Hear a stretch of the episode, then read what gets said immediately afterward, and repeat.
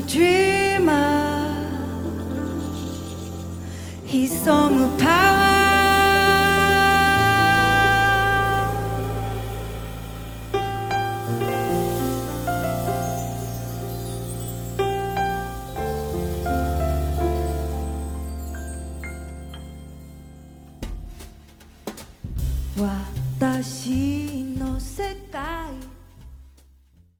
Y bienvenidos a Akiba Chibi, ya saben, su programa pequeñito nada más de Akiba Nights, en el cual tratamos temas variados.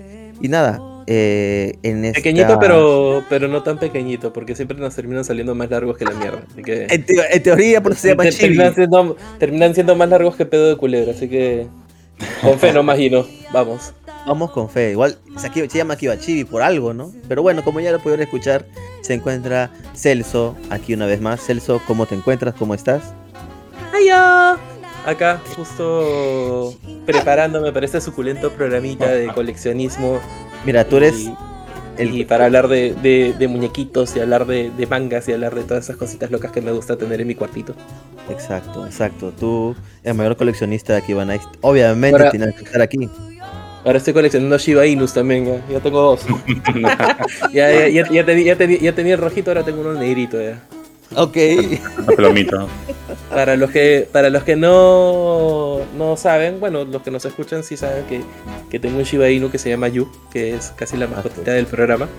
Este, pero Yu hace no mucho fue papá y ahora tengo a Sho, que es un Shiba Inu negrito. Hoy día, le- hoy día me tocó ir a, a su vacunación.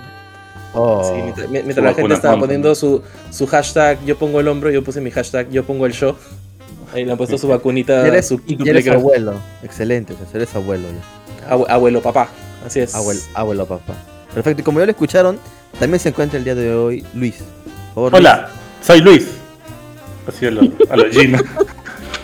Ok, ok, ¿Cómo Está estás? bien. está bien. Y bueno, hoy día vamos a tener un tema, la verdad, muy, muy, como ya dijo Celso, muy interesante, que es el coleccionismo. Y la verdad que tenemos una súper invitada este, para, este, para este tema. Se llama Sofía. Por favor, Sofía, preséntate al público. Cuéntanos un poquito sobre ti. ¿Qué tal chicos? Mi nombre es Sofía Pichigua de Perú. También eh, algunos me conocen como la blogger de otakupress.p, que es una página sobre anime, manga, videojuegos y cualquier otra cosa friki que se les ocurra. También tengo un canal de YouTube con el mismo nombre, aunque sí tiene, suele tener temas un poco más específicos.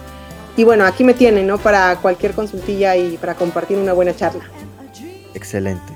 Bueno, pero. Gino, tienes que contarnos un poquito de por qué, qué hace tan especial a Sofía eh, como invitada para este programa de coleccionismo.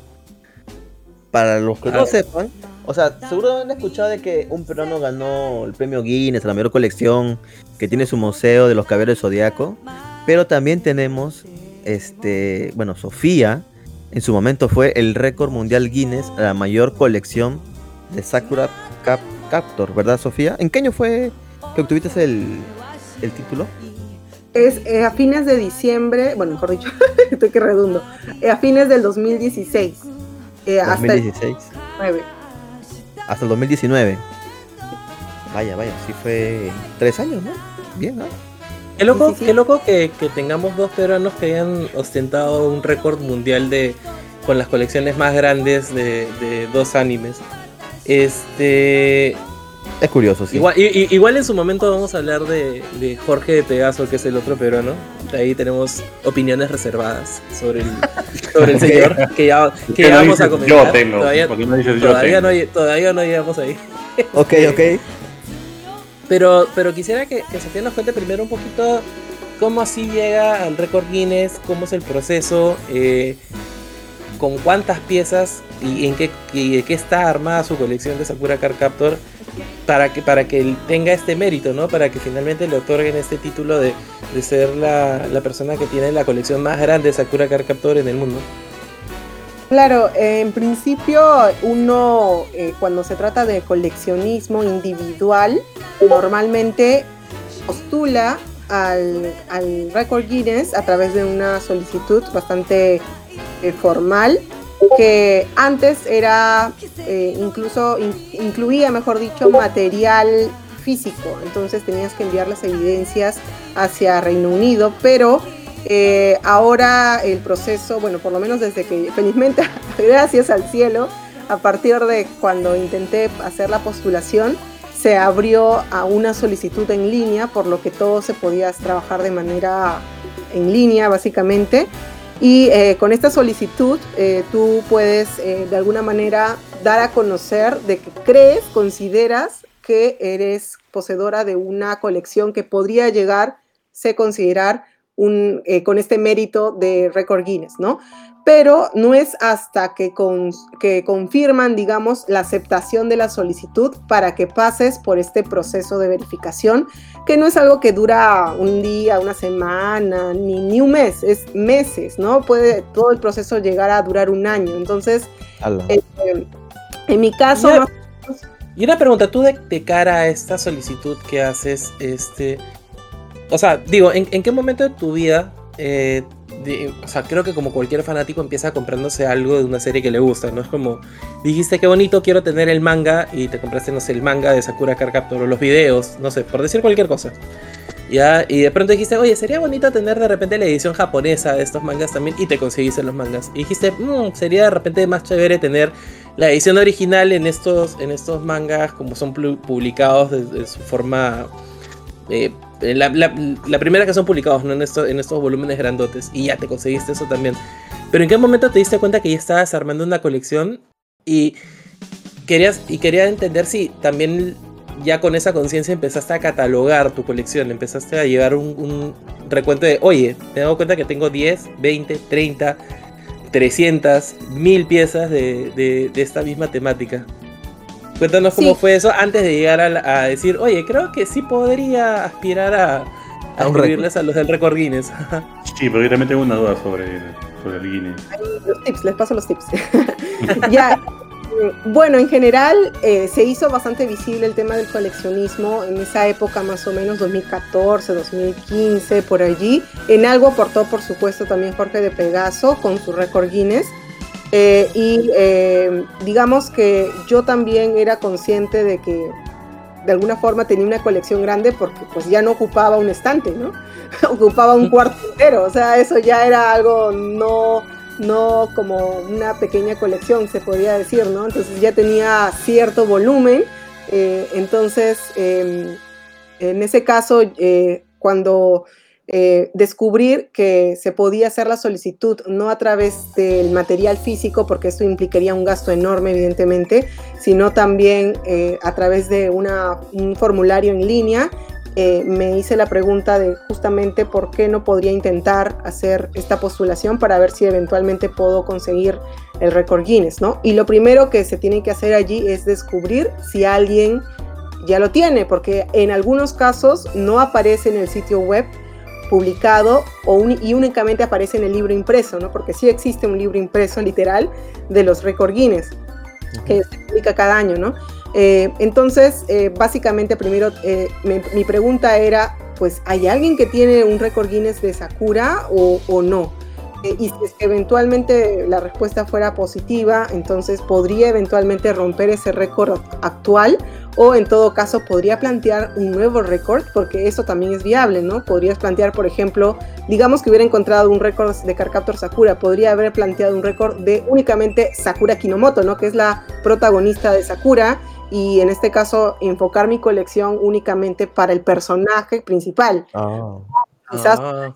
eh, digamos de, de algún otro personaje o quizás de si es que fuera digamos otra serie, ¿no? De los niños de la hoja, ¿no? Entonces solamente de, de, de- de con hoja nada más, ¿no? Eh, Dependiendo obviamente de, de la serie y bueno, de lo que sea, ¿no? Y una pregunta, ¿y para ese punto tú ya tenías numeradas o catalogadas las piezas que tenías en tu colección? No, no tenía nada de eso. De hecho, esa Ah. fue la labor previa que más me tardó porque, bueno, además que yo ya me había mudado de casa, por lo que yo no tenía toda mi colección en mi casa, ¿no? En primer lugar, aquí, en donde estoy ahora, em, tengo un cuarto entero de Sakura, ¿no? Eh, Como les comentaba, pero no estaba todo porque en, la casa de la familia eh, tenía otra parte de la colección que yo no había, digamos, rescatado, que son, son, digamos, las piezas un poquito más viejitas y algunas incluso que están ahí medio, eh, medio malulas, ¿no? En cuanto a, a, a resistencia, o sea, ya están viejitas o recontra, prácticamente ya no se puede ver que hay una pieza realmente, ¿no? Pero las cuido, las guardo, básicamente por, por cariño, ¿no? Eh, entonces tenía que recordar incluso qué tenía y qué no tenía. Y, eh, y, bueno, traerla para poder hacerle el inventario. Entonces, eso, eso nomás demoró como cuatro meses, cinco meses por ahí. Eh, hacer todo ese inventario. Wow. Y una, y- y- y una consulta, ¿estas piezas o esta colección, para ser reconocida, solamente incluye material licenciado? O, Sí. o puede incluir, por ejemplo, si de pronto sacaron dos recortables de Sakura acá en Perú, que son únicos de acá, que pueden ser piratas, pero que terminan siendo como una pieza única en el mundo que solamente tú tienes y lograste recolectar. Mm, Mira, en las, las normas es de eh, ítems licenciados. Yo creo que hay gente que sí, eh, sí está muy interesada en esas piezas únicas de contenido fandom, ¿no? O, o piratas al 100%. Pero en mi caso, la verdad es que el 90% de mi colección es, eh, o sea, de- mejor dicho, a ver, si divido lo que fuera del tema de record, del récord Guinness, que es 100% contenido licenciado, yo creo que ni el 10% de, de lo que me resta de ya mi colección general, digamos, de todo, de todo lo que tengo, incluso de otras series, es fuera, o sea, que está, que no es licenciado, o sea, pirata. Porque además uno de que ya, ya no existe básicamente, porque por ejemplo esos recortables que yo sí tuve, esos recortables, obviamente, ya los habré botado, ¿qué habrá pasado con esos recortables? O le queda el bracito nada más, no le queda la cabeza ni el cuerpo. Claro. Eh, Entonces básicamente ya no sirve como una pieza, no es una pieza, ¿no? O además, no sé si se acuerdan de que había productos sí licenciados de, por ejemplo, Vinifan, que eran folders, que ahora hay de Claro. Dragon Ball, Claro. o de Dragon Ball Super, mejor dicho. Y yo tenía... No, los- y, y- y- y de hecho también hay álbumes que sacaban a Red y también habían una serie de, de eso- lice- li- li- lice- truchilicencias que se manejaban acá, ¿no? eran piratas, Sí era licenciado, entonces yo tenía esos, esos, este, estos folders, pero yo los cortaba y los pegaba como en mi diario, no sé, cosas locas que hacía de chivola, ¿no? Entonces, eh, eso ya Se no. Ya perdió. claro, Sí. No, es que, o sea, pre- preguntaba eso porque justo, eh, o sea, tengo un muy buen amigo que es David Benaño, que él también tiene una colección bastante importante de Transformers. Y, y él me contaba un poco que dentro del universo del coleccionismo de Transformers existen estas eh, piezas difíciles de encontrar y entre ellas se encuentra una licencia, una truchilicencia que alguna vez creo que manejó un, un UD, puede ser, alguna plastiquera peruana, y hizo unas versiones de Transformers en los 80s, eh, que son bien difíciles de, de conseguir hoy por hoy, o que de repente solamente estuvieron disponibles en el, en el mercado peruano, y por alguna razón y por lo difícil que eran de conseguir en el resto del mundo, se volvieron piezas de colección bastante importantes. Obviamente las tienen, ¿no? Pero se dan estas cosas raras viviendo en un país tercermundista donde, donde se puede manejar este tipo de, de- de- de cosas medio grises entre las licencias y productos producidos a nivel nacional y que de pronto uno no considera que tienen valor, pero de repente en el contexto de ya un, un récord mundial sí lo tienen, ¿no? Porque son piezas que nadie más va a conseguir. Claro, o sea, si es que hubiera, eh, si es que esa persona quisiera hacer una postulación de todo lo pirata de Transformers, podría quizás intentarlo, ¿no? A ver si le aceptan o no la Pero- postulación. En, este caso no, no era pirata, sino que es una licencia que obviamente nunca tuvo la calidad ni la altura de las piezas que se sacaban en Estados Unidos, en, en Ah, Japón, bueno. ¿no? pero, pero era como raro, un Transformer hecho en Perú, ¿no? No, no me parece tan raro, porque ahora también hay varias licencias de, que son licencias de verdad peruanas. O sea, ya no es, no es tan, por, por las entrevistas que he hecho, no es tan difícil realmente licenciar algo, ¿no? Es cuestión Ah, también no, de, hoy, de la plata, hoy por ¿no? hoy, Hoy por hoy la, lic- la licencia la puedes conseguir por internet en dos patadas, pagas lo que tienes que pagar y puedes sacar tu polo, puedes sacar tu taza con la impresión, puedes sacar lo que quieras. Pero ya hablando un poco de lo que pasó en los 90 o lo que, que fue el momento, por ejemplo, de Sakura. ¿Fue en los 90 Sakura? No. desházme un poquito, o 2000, principios de los 2000. Yo recuerdo con los miles. Sí, Cartoon 2000. Network. Pero- Por eso, no me queda claro cuando tú dices truchi licencia, porque una cosa No, es que sea mala y otra cosa que no sea una licencia, porque si no es una licencia, pues es pirata, así de simple. Eh, entonces, si es que era pirata, pues obviamente no entra, ¿no? Pero si es que era Eh, malo, pero igual licencia, todos bien. Es, es que me, me refiero a truchilicencia y en realidad no es un término, no, no- no es que sea estricto ni legal, pero sí, sí de repente habían en, en su momento áreas grises en, en el manejo de las licencias cuando se adquirían por parte de ciertas editoriales y ciertas empresas allá por los 90s y por los 80s, o de repente el aspecto legal o el marco legal que, que avalaba o permitía que existieran estas piezas no estaba tan claro. Mm, Puede ser de ya. todo tipo. Por ejemplo, los fansubs que sacaba Sugoi eh, de, de macros o de diferentes películas que en su momento subtituló. Que son piezas realmente legales. Nunca pagaron una licencia, pero eran avaladas por un marco legal que les permitía sacar este tipo de productos. Y no son piratas. Bueno, en, el caso específico de, si es que el coleccionista, esta es mi opinión personal, si es que el coleccionista puede de alguna manera responder ante, bueno, en este caso los récord Guinness, eh, y tiene, digamos, digamos, alguna prueba de que esa pieza es oficial, pues no va a tener ninguna, ninguna observación. Yo, como coleccionista, si es que me hicieran a tomar una decisión, yo no hubiera incluido una pieza que, según eh, se conoce en el medio, eh, hubiera un- algún tipo de, de duda ¿no? sobre, sobre su, su origen. ¿no? Si es que fuera el caso, yo no lo hubiera incluido en mi colección. Eh, pero es una, es una decisión de cada coleccionista. ¿no? Igual pasa, porque me ha pasado, de que uno registra una pieza y simplemente no, no- no te aceptan, ¿no? No te aceptan a pesar de que tú tienes la, la prueba de que sí es una, es una, un- una pieza de colección, pues ellos también Ah. pueden decir, esta no. Eh, Ah, y y, y- y es- esa es una pregunta que te quería hacer. El, digamos, la verificación de las licencias, ¿la tienes que hacer tú o la hacen ellos? En principio, como el inventario incluye varios campos, varios campos en los que uno registra datos, por eso es que toma tanto tiempo. No es solamente poner, ah, ítem 1, ¿no? Figurita de Sakura, ¿no? Ítem 2, figurita de Sakura número 2, sino tienes que describir básicamente ese producto para poder darle información a bueno, los verificadores para que puedan comprobar de, ah, este ítem aparece en la página web oficial de la página tal, ¿no? Es del 2019, fue im- impreso en Japón, hecho en China, todos los detalles que puedas ofrecer. Incluso, por ejemplo, el sticker vino en la revista Nakayoshi de la edición 11 del año 2007, por ejemplo, ¿no? Inventando, ¿no? Y ese tipo de datos, esto no lo haces únicamente de un día para otro, ¿no? Es casi como hacer Claro. una tesis. Entonces, eh, porque tienes que buscar evidencias, ¿no? Por eso que yo siempre digo cuando me preguntan que el coleccionista es casi a veces como una, una mezcla de, ar- de, arquite, de, arquite- de arqueólogo, así como que buscando tesoros, ¿no? Eh, y buscando ese tema de, de toda la información que, que pueda estar en los antecedentes de ese producto, o de ese, bueno, de ese, lo que tengan, ¿no? Del ítem en general.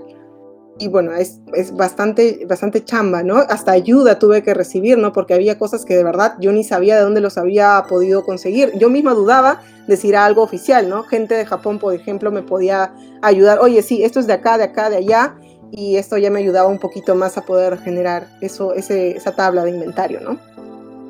No, y, y- y de hecho deben haber un montón de piezas que uno también le hacen dudar. Hablé justo hace un rato a propósito de estos recortables de papel, porque eh, recuerdo cuando en la segunda vez que, que fui para allá, para Japón, este, cuando fui al Museo del Manga en Kioto, eh, justo había una exposición de, de shoyo y parte, una gran parte de la colección que está exhibida ahí eran recortables de shoyo de los años 60 y 70 y eran, era material impreso que uno usualmente desecha, rompe, pierde por, por la fragilidad del, Claro. del de mismo material. Y ahí había gente que se había ocupado de, de- de conservar estos cuadernillos o las hojitas así individualmente y habían algunas que estaban ya recortaditas y bueno, las habían guardado y bueno, la- obviamente hay un mérito en conservar una, una pieza tan frágil durante 50, 60, 70 años.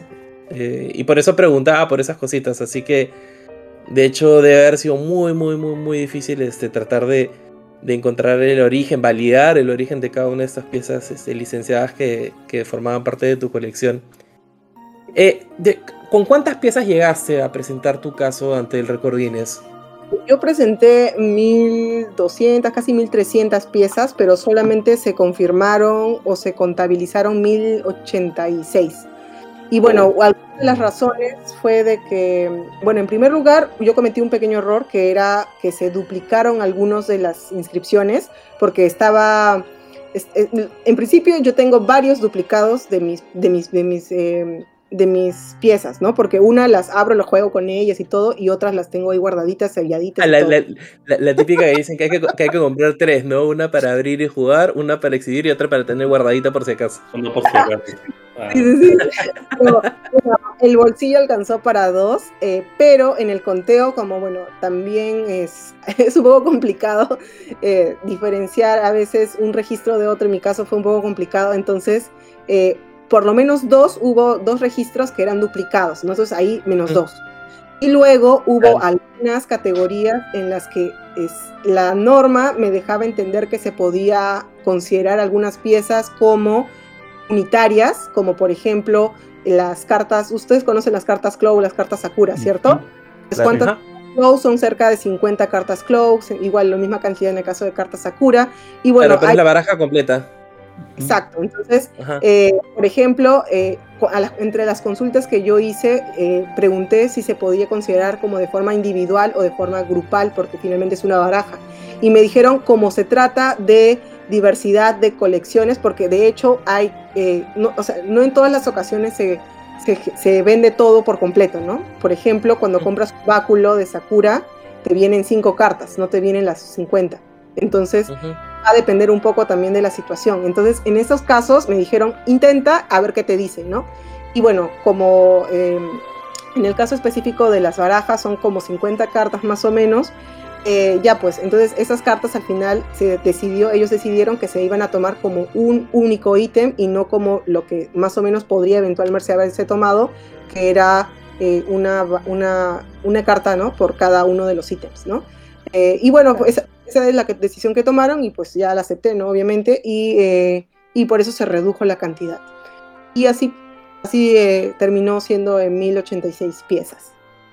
Ah, entonces es Wow. por piezas. O sea, yo, yo tenía la idea de que era entre piezas o el valor monetario que acumulas con, con todo lo que has coleccionado. Pero ahora que No, lo pones así no, ya podría es. costar- Podría costar, o sea, realmente no, no el valor no, no interviene allí, pero lo que, lo que sí, digamos, igual yo ya, yo, o sea, para el momento, porque como les digo, demo- demoró como un año en total, entonces para el momento en el que ya me dieron mi, mi cartoncito, ¿no? De que ya tenía el récord Guinness con las 1086 piezas, pues yo ya tenía el doble.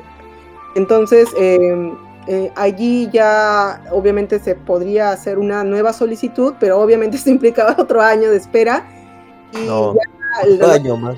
el inventario eh, eh, ya se hacía, digamos, la decisión finalmente fue de que no, no iba a postular de nuevo para actualizar el récord, lo iba a dejar allí porque igual yo quería ser la primera, ¿no? No estaba segurísima de que alguien iba a postular, más bien yo me sorprendí que pasaran tres años y nadie lo hiciera.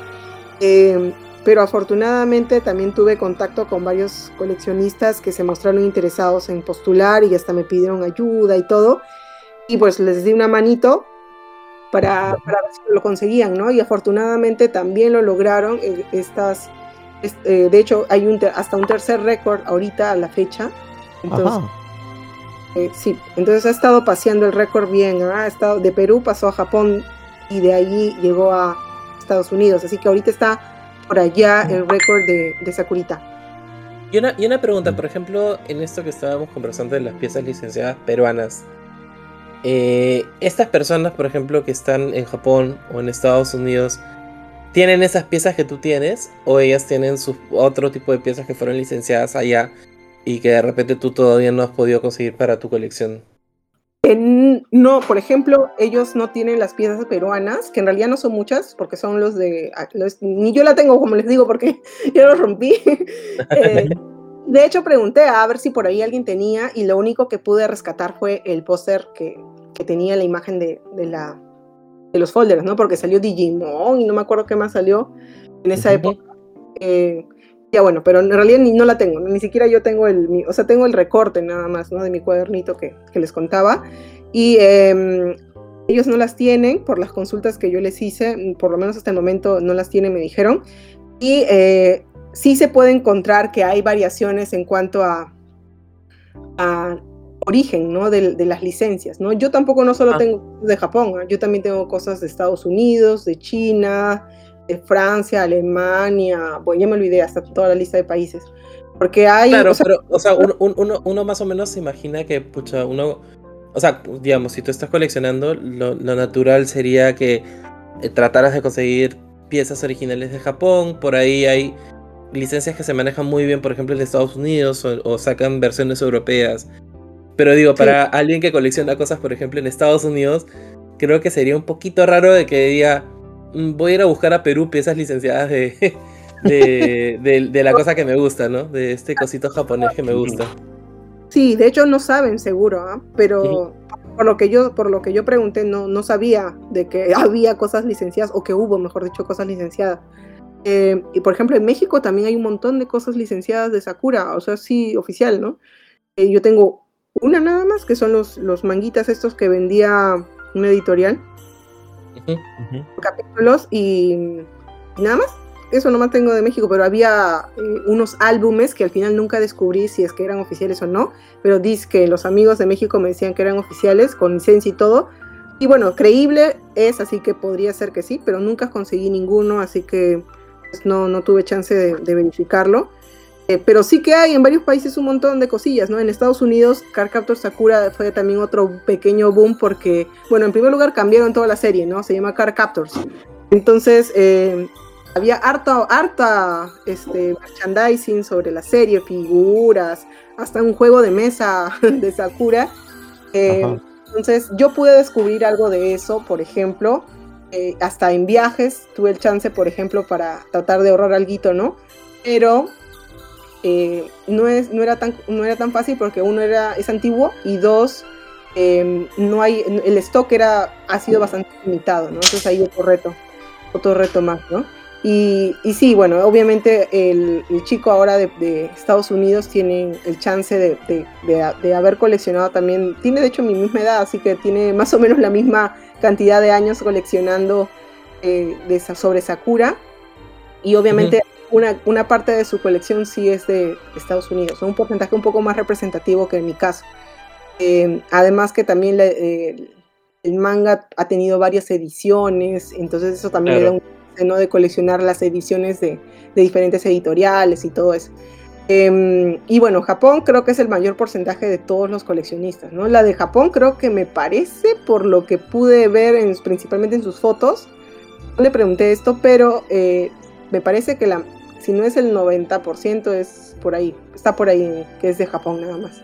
Pero evidentemente esto también requiere de algo de investigación, ¿no? Pues tienes que revisar eh, por allí eh, dónde, dónde se emitió Sakura y todo lo demás para ver si hay. Por ejemplo, los DVDs, los discos, ese tipo de material, pues también se puede coleccionar si es que hubo edición, ¿no? Y, y bueno, por, por ejemplo, en esos casos yo nunca pude descubrir si hubo o no hubo ediciones de, bueno, en VHS o en DVD de, Sakura en otros países, ¿no? En Estados Unidos sí, porque de hecho lo tengo, pero en otros países como en Italia, donde hubo hasta openings para Sakura y todo lo demás, no, no pude descubrirlo. Eh, pero bueno, todavía, todavía allí quedo, me queda pendiente ese reto.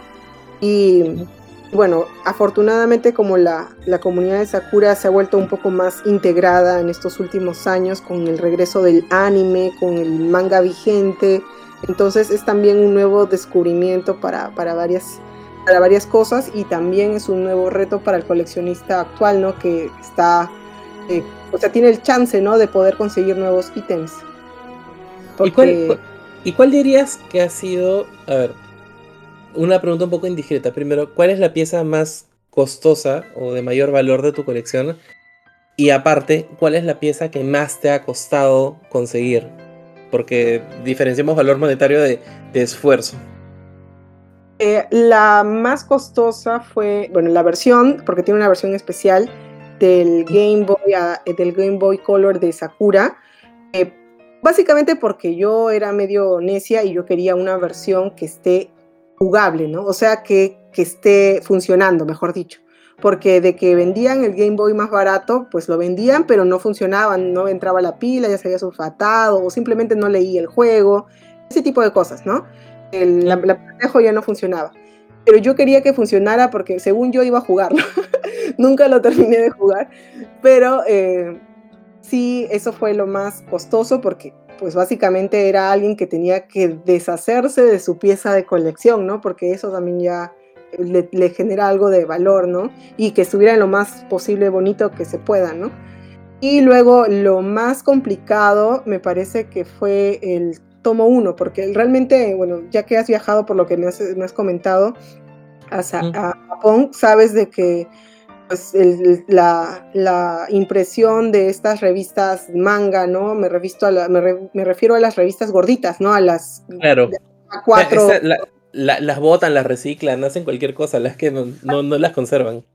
Exacto, entonces por allí uno que otro la conserva porque sabe que eso va a valer oro para, para los próximos años, ¿no? las próximas décadas, ¿no? Y por allí pues eh, fue difícil porque realmente es algo que la gente le tiene mucho aprecio, ¿no? El la primera vez que sale publicada una historia, digamos su serie favorita, pues le tienes mucho cariño, entonces también es básicamente alguien que quizás por ahí se sintió interesada en la propuesta no monetaria o básicamente pues quería en, ese desde siempre no venderlo en algún momento.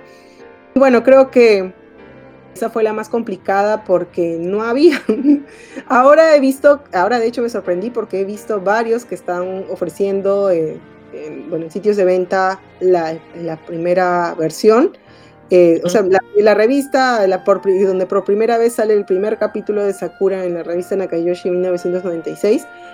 eh, lo he visto y hasta lo he visto más caro todavía. Entonces yo imagino que, que también ha- se ha revalorizado, ¿no? Y eso me parece muy interesante, ¿no? En el mundo del coleccionismo, pues ver todo ese tipo de flujos que hay está también bastante bueno de estudiar. O sea, Em, sí- sí- sí- siempre fluctúa el, el tema de, de los costos y de la disponibilidad, ¿no? O sea, hay momentos en los que hay mucho interés por un por un ítem en particular y, y se dispara el precio. claro, y hay otro, hay, Sí, dale, dale. que como Sakura regresó eh, a manga, o sea, una nueva temporada, bueno, también una nueva historia en el manga, eh, eso evidentemente también es una forma de visibilizar pues, la marca, ¿no? La, historia. Entonces probablemente eso también influyó un poquito en la subida de, precio y, también quizás en el interés de vender ese tipo de, ítem de colección. Pues eh, me pareció muy, muy interesante esa, esa observación porque pues lo descubrí hace no mucho, hace unos meses nada más que, que, que había, o sea, yo, los- yo sufrí meses para encontrar eso, nadie quería venderlo y ahora que todo el mundo lo quiere vender, claro que más caro, ¿no? Pero eh, igual me pareció curioso. Este, y una pregunta, el, el tema de, justo hablando de todo esto que hemos venido conversando, de cosas licenciadas, cosas raras, eh, Japón tiene esta tradición, eh, este comiquet, donde muchos autores hacen sus propias versiones de, de, de los mangas y, o, o hacen sus propias historias utilizando los personajes que les gusta. Y siendo Sakura un manga y un anime de culto, me imagino que debe tener un montón de, de estas. eh, ¿cómo, cómo se le dice? Doujinshi-. Doujinshis, así es. ¿Eso también cuenta como una pieza de colección? Eh, o sea, de forma oficial o eso es algo más que uno se consigue? Porque tengo entendido que hay unas que están muy bien valoradas. Y bueno, la, la- tengo entendido también pues que las impresiones y las ediciones son bien limitadas por tratarse de, de autores independientes. Eh, yo tengo entendido, bueno, en primer lugar, como no tengo ninguna, no, no he preguntado, no tengo la respuesta oficial, digamos, pero yo tengo entendido que algunos, bueno, que la mayoría debería decir, de doujinshi son, como tú me mencionas, independientes, por lo tanto es de fans. Y eso significaría que no tiene licencia, y si no tiene licencia, pues no es oficial. Ok. Entonces, eh, tiene que pagar pues su, su Pero creo, cuota. pero, pero también creo que hay algunos doujinshis que incluso sacaron, que Clamp sacó de alguna serie, creo que hay, ¿no? Bueno, eso ya Eh, eh, sería por eh, fanáticos de Clamp, pues, ¿no? Claro, en ese caso cambia la historia porque está serializado, ¿no? O sea, hay una Ujú. editorial detrás, entonces eso es otra cosa, porque si hay una editorial detrás y él lo ha publicado es porque evidentemente pagó su licencia. Eh, pero la- de los que de Sakura sé que existen, bueno, en primer lugar hay varios que son hentai y lo, en segundo Ok. lugar, que da miedo de verdad de ver, y en segundo lugar, pues no, no tengo ninguno, no tengo ninguno de verdad. No, no, no, no he tenido el chance, nadie me ha ofrecido ni nada por el estilo Es más tampoco. complicado, pues, ¿no? Esa- o sea, por lo mismo que comentaba Celso, es- se hace en la Comiquet de Japón y se hace un stock limitado y es, es, es extremadamente difícil, o sea, para nosotros aquí encontrar, o sea, tú tendrás que irte a Japón, esperar una Ujú. comi esperar que, e ir a la Comiquet y, y comprarlo directamente ahí. ¿No? Entonces, ahí, ahí se complica bastante, pues, ¿no? Yo conozco un coleccionista de Clamp, en general de Clamp, que tiene los luchis de Clamp, Claro. obviamente los, los de japonés, ¿no? Porque no ha habido ninguna traducción ni nada por el estilo. Eh, Mm. Y fue todo una odisea conseguir sus, sus, sus ediciones, Claro. las, las originales, ¿no? Y por lo que cuenta en su canal de YouTube fue justamente todo un, un reto, ¿no? No tuvo que, no pudo viajar, pero de, eh, ha viajado, ha viajado, pero tuvo que usar una serie de acciones, ¿no? Para poder lograrlo. Eh, Y no Claro. tampoco como que todas las consiguió en el mismo año, en el mismo día, no. También, o sea, como que consiguió de poquitos nada más. O sea, primero uno y primero lo otro. Y son como 12, 15, no sé cuántos son, son decenas. Sí, sí, sí, son, son, son varios que, que sacaron Clamp. Creo que sacaron uno de Yoyos también, no estoy seguro. Pero Y una, y bueno, una- y una preguntita, y ya como para terminar con el tema de Sakura y hablar en- del coleccionismo en general, ¿cuál es, o sea, ya, ya sabemos cuál fue la que más, la que más, la más costosa, y ya sabemos la que más te costó conseguir, pero ¿cuál es la más rara que tienes? O sea, la, la que uno no se imagina eh, por ninguna parte que haya una un X de, de Sakura. O sea, a mí me sorprendió ver lo de lo de lo del Game Boy Color. Pero, ¿cuál es la, la más fuck así marca Sakura Card Captor que tienes en tu colección? Cuando te refieres raro, te refieres así cosas que la gente o diría sea, loco. no o sea- un caño de Sakura Cap Cartor, digamos, no sé, una escoba, no sé, algo así, ¿no? Sí, algo así. que, que no parezca algo necesariamente ligado Claro porque, anime, ¿no? claro, porque uno, uno, uno esperaría pues figuritas, estatuas, eh, álbumes, este, libros para colorear, el báculo, accesorios, pero de pronto te encuentras, no sé, pues como dice Gino, un, esco- un scooter de Sakura, un este... Claro. eh, Una cámara de video, pues, como la que tenían, ¿no? No sé, una cosa así. este, no se llegó a hacer eso. Eh, lo que pasa es que Sakura es bien, es una serie bien tranquila ah, en ese aspecto. Ajá. O, digamos lo curioso es, por ejemplo, tengo sin usar servilletas de Sakura. Eh, eh, o sea, como pañitos para limpiarte. Claro, y de eh, Sakura. Bueno, uñas, porque también han sacado uñas de Sakura oficiales, ¿no? Que Ajá, uñas. O sea que tienen como el, el loguito, carita de Sakura. tiene la carita de Sakura. eh, de hecho, una, me arrepentí al to- me arrepentí pues al minuto de usar una de, de los paquetitos de uñas porque no, no me funcionó muy bien. Creo que mi dedo era muy grande para la uña. No era la medida. Y este, imagino que era como para niñas, la verdad. Entonces intenté hacerlo, ¿para qué intenté? La verdad que me malogró. La... Felizmente tenía de esas dos, ¿no? Una, la, ya sabes, la colección, y la otra pa- para probar, ¿no? Para ver qué tal. Ya, ahora sí, ahora sí vamos, ya con esto, con ese comentario justo que has hecho, ya vamos a entrar al mundo del coleccionismo per se. Eh, es- esta cosa, esta broma recurrente, ¿no? De tener dos o tres de lo mismo.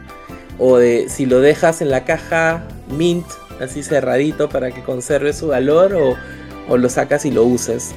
Eh, ¿Tú dónde estás parada? O sea, siempre tratas de conservar, tener más de una de, de lo que sea que te estés consiguiendo, o, o simplemente asumes el valor utilitario del objeto que te has comprado y lo usas y lo disfrutas como para lo que fue diseñado, ¿no? Como en este caso estas uñitas o, o de repente una figura de acción, ¿no? Que la- eh, puede, puede tener do- dos destinos, ¿no?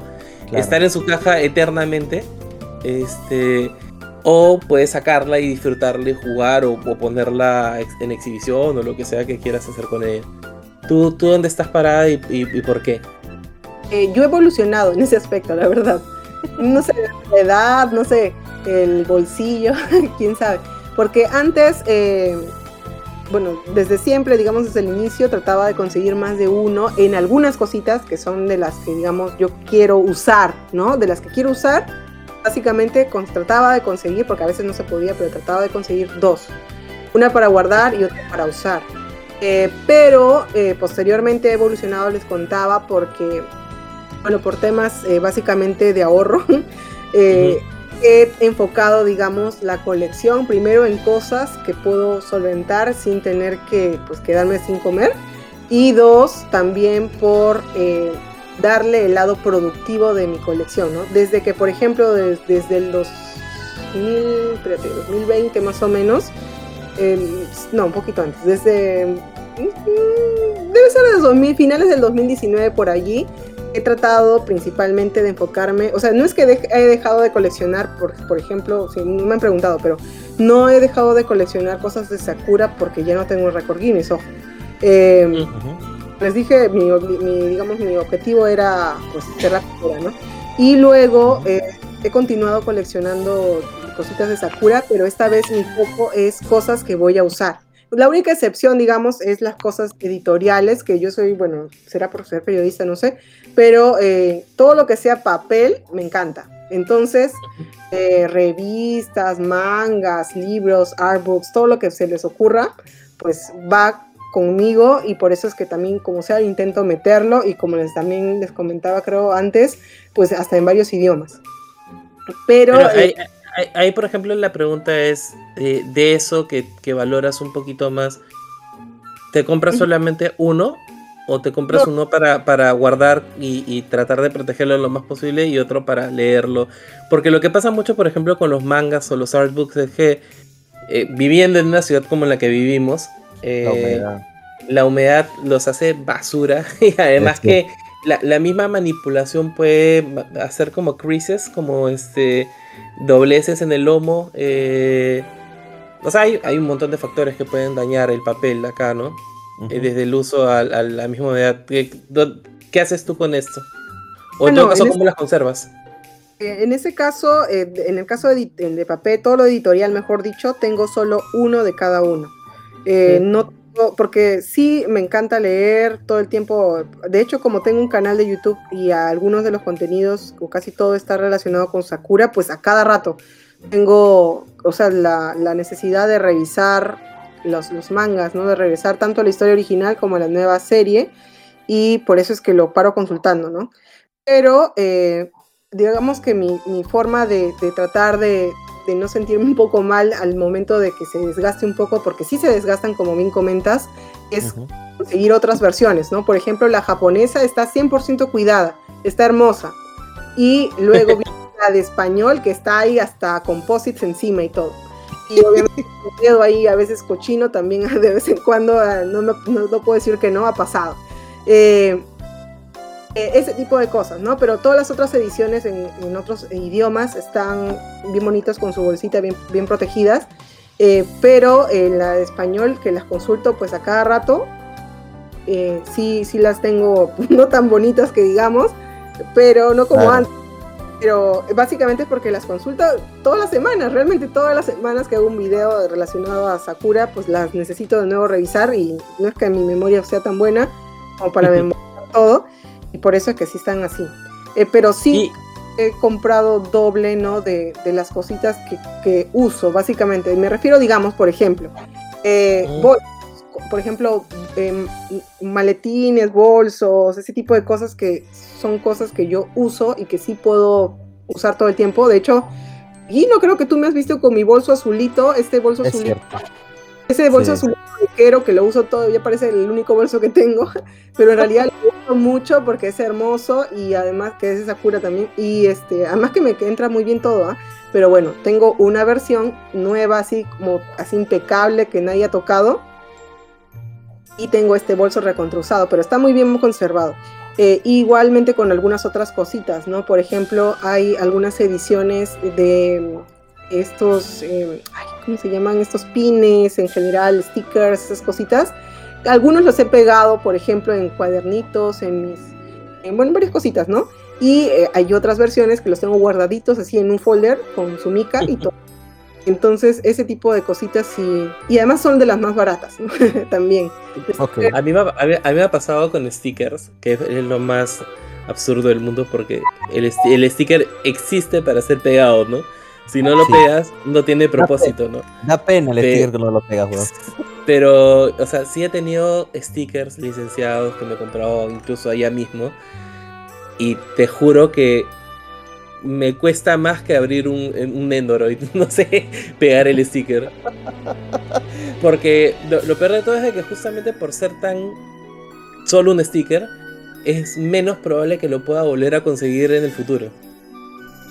O sea, Es es como que saca- sacan una edición de ese sticker y ya nunca más lo vuelves a ver. Salió cuando, cuando estuvo de moda la serie y después ya te olvidas, ya no lo vas a conseguir nunca más.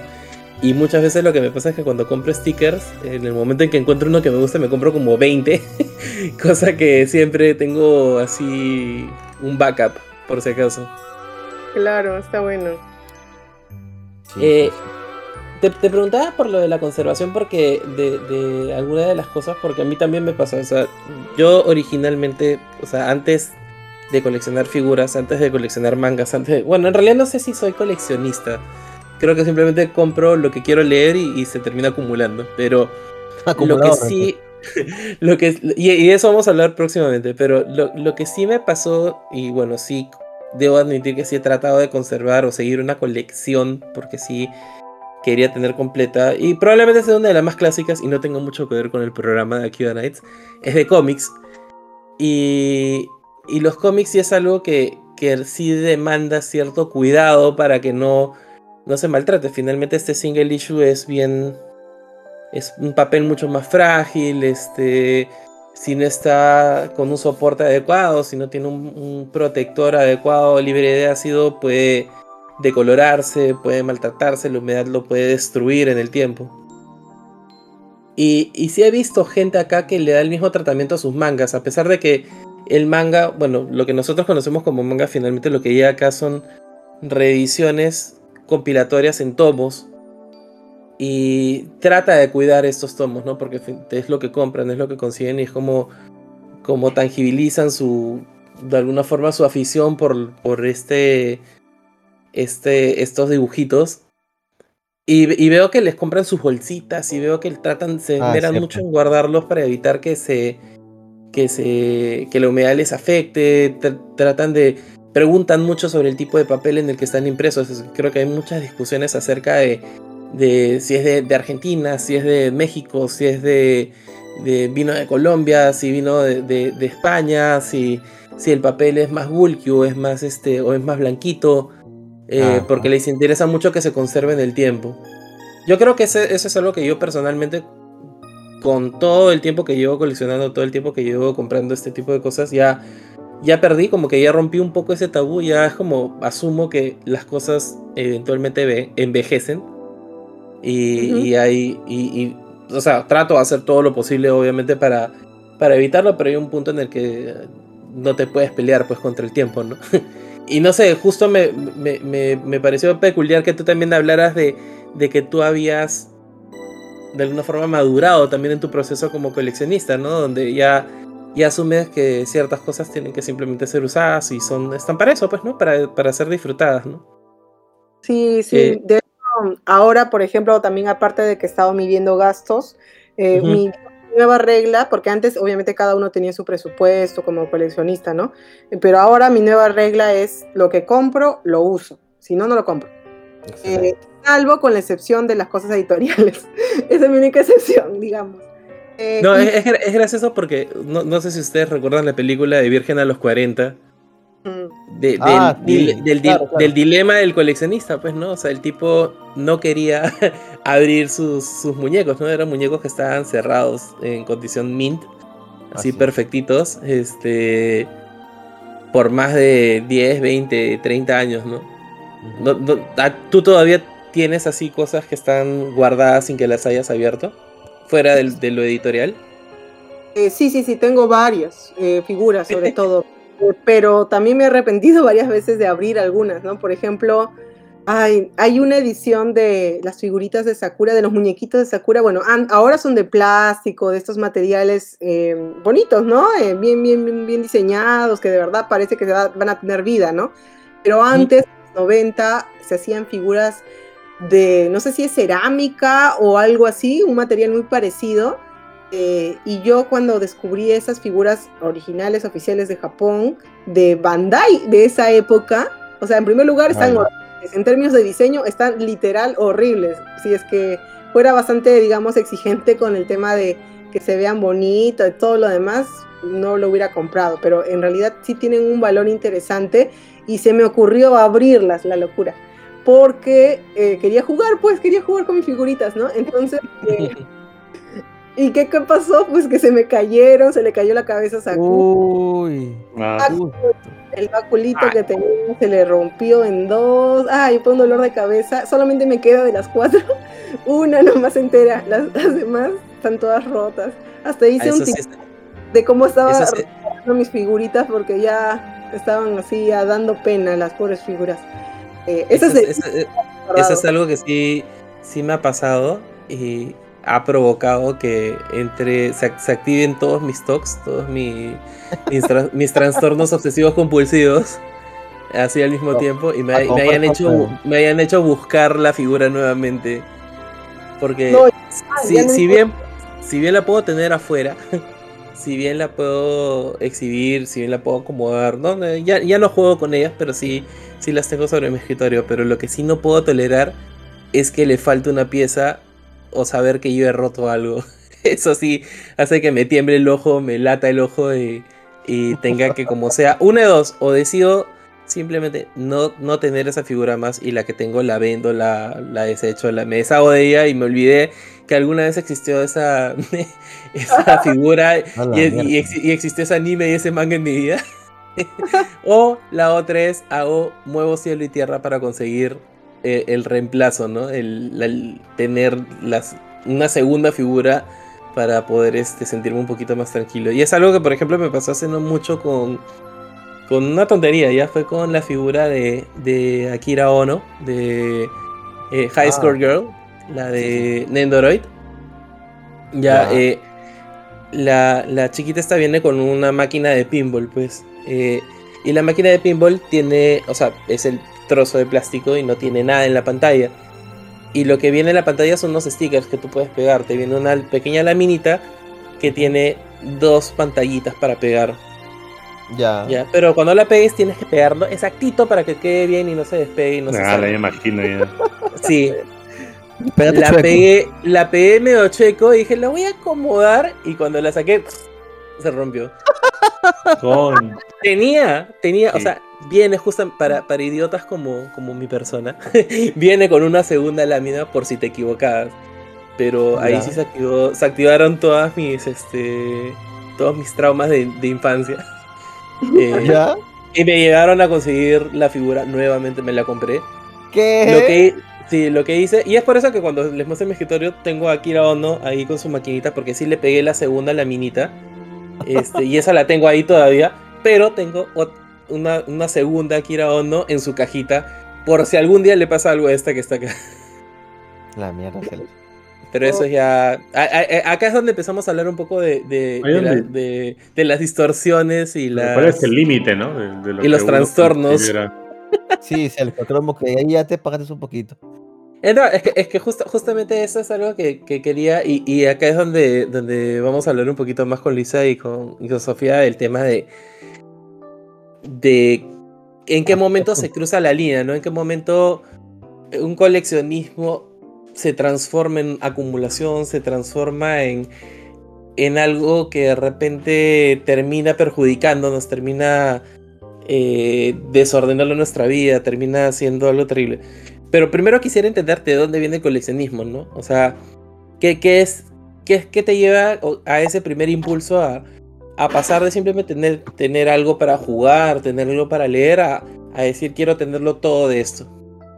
Este, ¿por, qué lo hacen? ¿Qué, ¿Qué es lo que buscan con eso? En tu caso, por ejemplo, Sofía, ¿en qué momento empezaste a acumular cosas de, de, de Sakura y te diste cuenta que te gustaba tanto y qué buscabas con eso, ¿no? Más allá de creo que nadie busca decir yo soy coleccionista de esto, sino simplemente empieza de forma natural.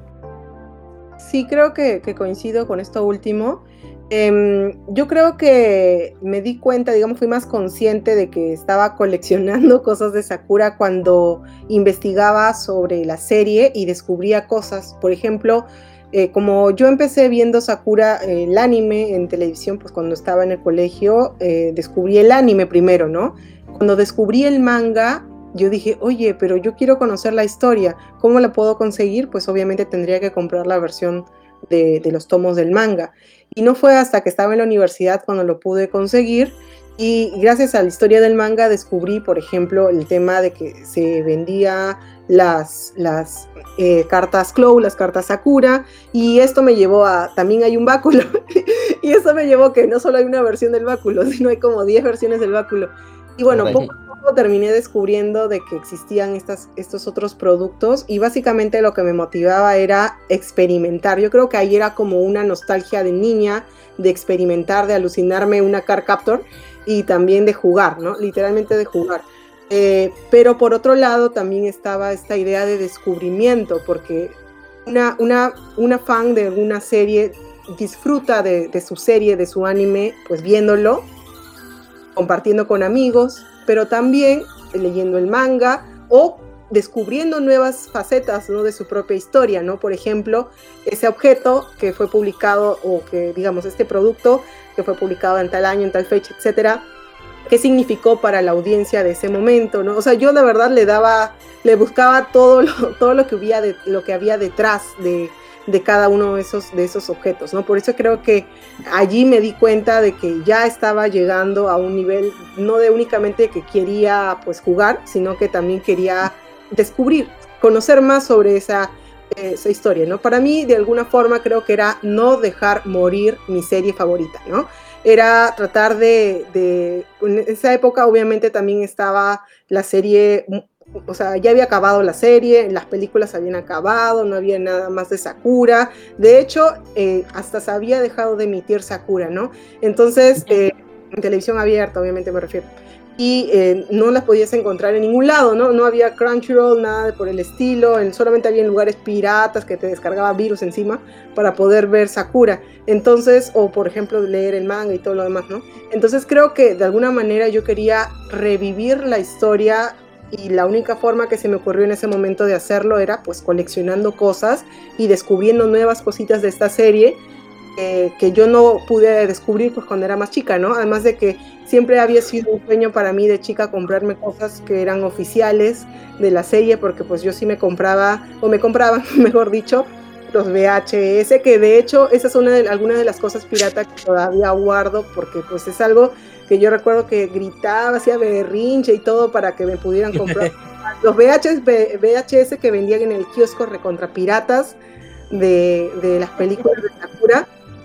Claro. Y, y, bueno, creo que de alguna manera eso también me motivó a, a, comprar cosas oficiales, ¿no? Ya en la universidad, cuando también tuve la chance de, de poder hacer entrevistas a actores de doblaje, de hecho la misma voz de Sakura en esa época también, descubrí que el, el lado oficial, el lado original de los productos, cualquiera de estos que puedan ser y que deriva de una serie como un manga o como un anime, de alguna manera forma parte de una industria, de un mercado. Entonces, qué mejor manera de dar gracias por un producto tan genial como esto que marcó mi adolescencia que comprando y contribuyendo de alguna forma a la industria, ¿no? Que en este caso es la industria del anime. Y eso este, me parece increíble, porque por eso, sí, de, de, de, de, hecho sí, sí es verdad, pues finalmente si tú amas algo tanto, no hay uh -huh. mejor forma de retribuirle ese cariño que le tienes a ese producto tratando de mantener viva esa industria, ¿no? Que, que produce ese tipo de cosas. Y bueno, finalmente, pues el lema de todos, ¿no? El que puede, puede, así que también obviamente había claro. otra, otra, forma, ¿no? En ese caso, ¿no? Por eso es que eh, yo me pongo mis propios límites, ¿no? En ese aspecto, ¿no? El lado económico es uno de los límites más marcados, por supuesto. El nuevo reto, el nuevo, digamos, eh, el nuevo límite que me puse era este de, de generar solamente, digo, comprar solamente cosas que voy a usar, literal que voy a usar, aunque sea un polo. Eh, y luego eh, a veces sí me he arrepentido, ¿no? Porque se me manchó el polo y qué voy a hacer porque yo no tengo esa chance de comprarlo. Es eso es terrible. A mí me pasa mucho con, con polos, o sea, tengo un montón de t-shirts de, de series que me gustan mucho y que a veces he, he conseguido en, en una convención, en algo que son productos licenciados, pero que solamente sacan por una vez. Claro, y yo, lo, uso- yo, lo uso, yo lo uso feliz, pero eh, tiene un tiempo de vida, pues, ¿no? Y ahí ves la, la- la triste decadencia de un polo a un trapeador. Este. De, de todo esto que has dicho, de todo esto que has dicho, hay como dos cosas claves en las cuales me gustaría detener un poquito. Lo primero es un poco qué te llevó a, a- al tema de la colección y, y esto que dijiste que es clave, que es tu forma de mantener viva esta afición que tenías a pesar de que la serie ya había terminado o digamos su, su momento ya había pasado. Eh, Liz, justo tú me, me comentaste antes del programa un poquito esta, esta cosa que tienen los coleccionistas de, de mantener viva también su, su colección, bueno, mantener viva su afición a través de estos objetos, que son, se vuelven como tokens o como pequeños monumentos a, a esto que te gustó y que se, y que se de alguna forma tangibilizan tu gusto, tu afición o tu, o tu, o tu no- ya no sé cómo llamarlo, eh, por, por esto, estas historias, estas cosas que re- realmente son más conceptuales que tanto te han gustado. Sí, pero es justo Eh, como, como decía Sofía, ¿no? Eso se convierte en tu conexión con, con el pasado y luego buscas, digamos, estos tokens o especies de elementos para reafirmar esa, esa conexión, ¿no? Y llega al punto en el que sigues acumulando, sigues acumulando y quizá puedes llegar en un mundo en que te cuestionas, ¿no? ¿Verdaderamente estoy coleccionando porque estoy buscando esta conexión al pasado o ya perdí como que... Me perdí a mí mismo, ¿no? En un momento en el cual en el que uno consigue el nivel de comprar para obtenerlo. O sea, puede estar, puedes, o sea, no sé si Sofía se habrá esa pregunta, ¿no? Es como que compro para, para satisfacerme misma o compro porque ya es una obligación. Entonces, cuestionarse eso más de una vez sobre si verdaderamente eso es parte de mi identidad. O yo me ahí- identifico como coleccionista o me identifico como alguien que me gusta y me compro lo que puedo. O, y así Ahí, vas ahí, también dijiste una cosa, una cosa medio clave, Luis, eh, que es el tema de reafirmar tu, tu identidad a través de estos objetos, Claro. o, o tu gusto, o, o de alguna forma validarla. Sí, que, porque que se creo, que, que creo que es lo que le pasa a un montón de gente, ¿no? También, que es como, oye, si tú no tienes este todas estas cosas de esta cosa que nos gusta, no eres tan fan como, de, como, como te crees.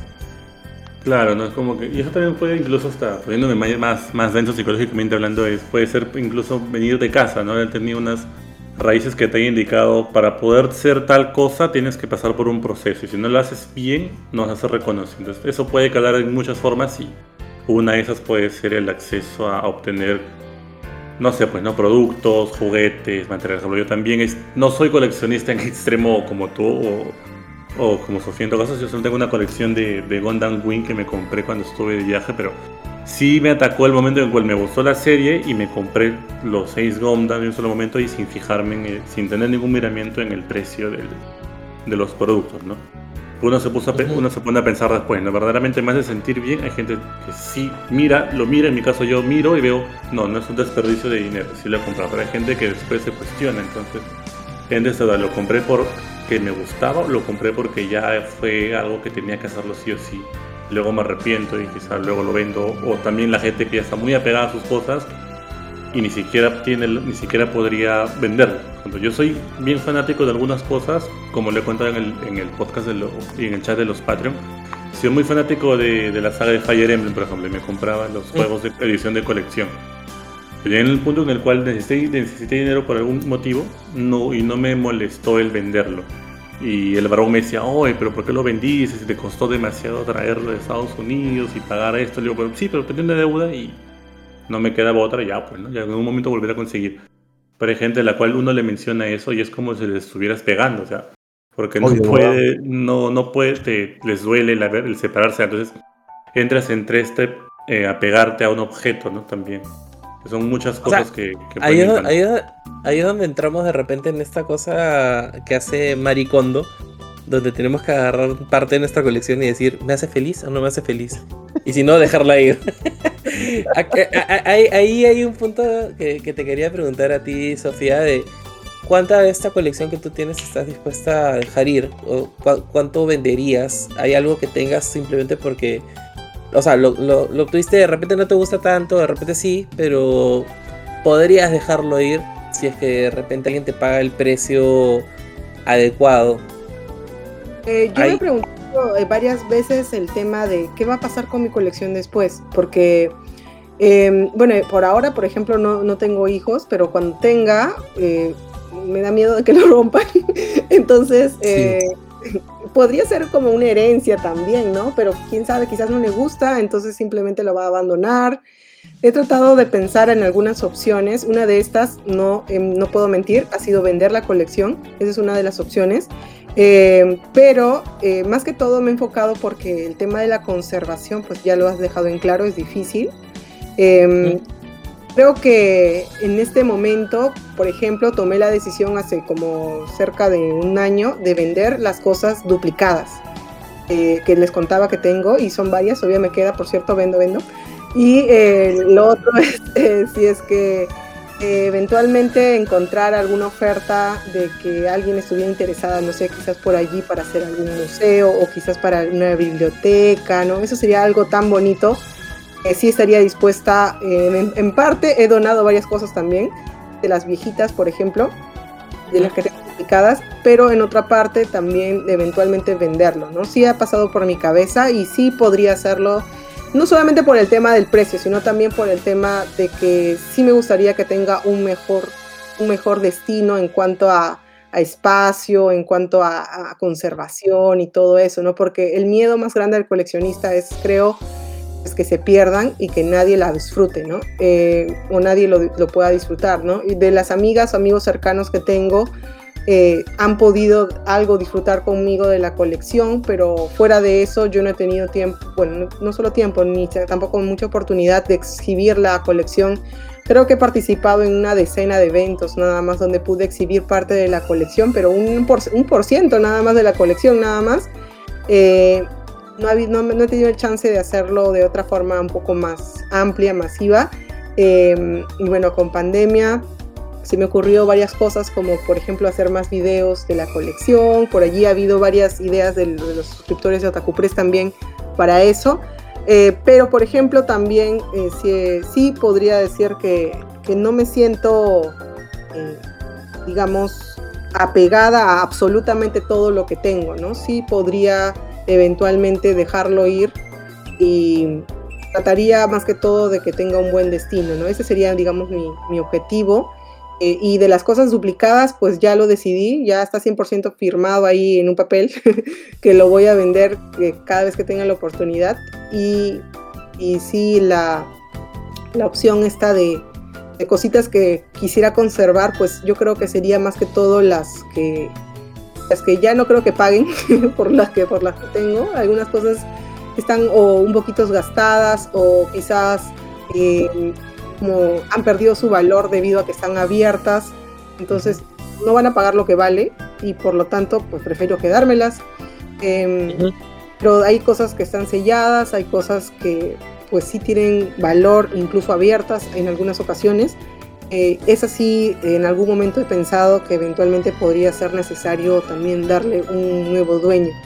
Eh, pero digamos que no lo tengo como a corto plazo, ¿no? No me estoy presionando mucho con ese tema, afortunadamente eh, lo, he mantenido todavía por el momento a, en un futuro, digamos, eh, y por el momento también he tenido el chance de pues tratar de darle el mejor resguardo, por el momento, de hecho hoy día que estuve en Arenales un ratito, me acabo de gastar 140 soles en, en estas bolsitas para, para cuidar los mangas, como ahora tengo algunos otros mangas de, de, otras series, pues también los trato de cuidar.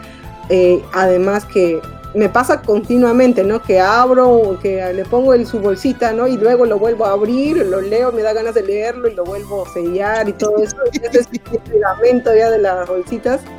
Están comprando. No, escúchame. En serio, o sea, yo, yo justo por eso les comentaba al principio lo del tema de los cómics más allá de, de, del gasto mensual que implica seguir series, coleccionar, la búsqueda, eh, la casa de, de cómics raros que, que, quiero tener dentro de mi colección, hay ese flujo constante de, bolsas que llegan a mi casa para cómics. Que cada vez que cojo un cómic, cada vez que lo quiero manipular, cada vez que veo que ya tienen demasiado tiempo con la misma bolsa, hay que estar renovando. O sea, hay, que invertir una cantidad importante de tiempo en, digamos, darle mantenimiento.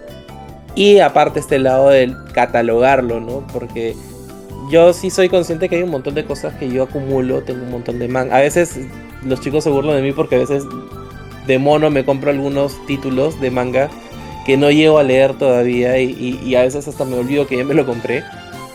Pero en el caso de los cómics sí los tengo así, o sea, sí, sí los leo obviamente apenas llegan a mis manos y los y tengo apps que me ayudan a catalogarlos y a tenerlos todos así como registrados. Si tengo alguno con una firma especial, eh, también está marcado ahí.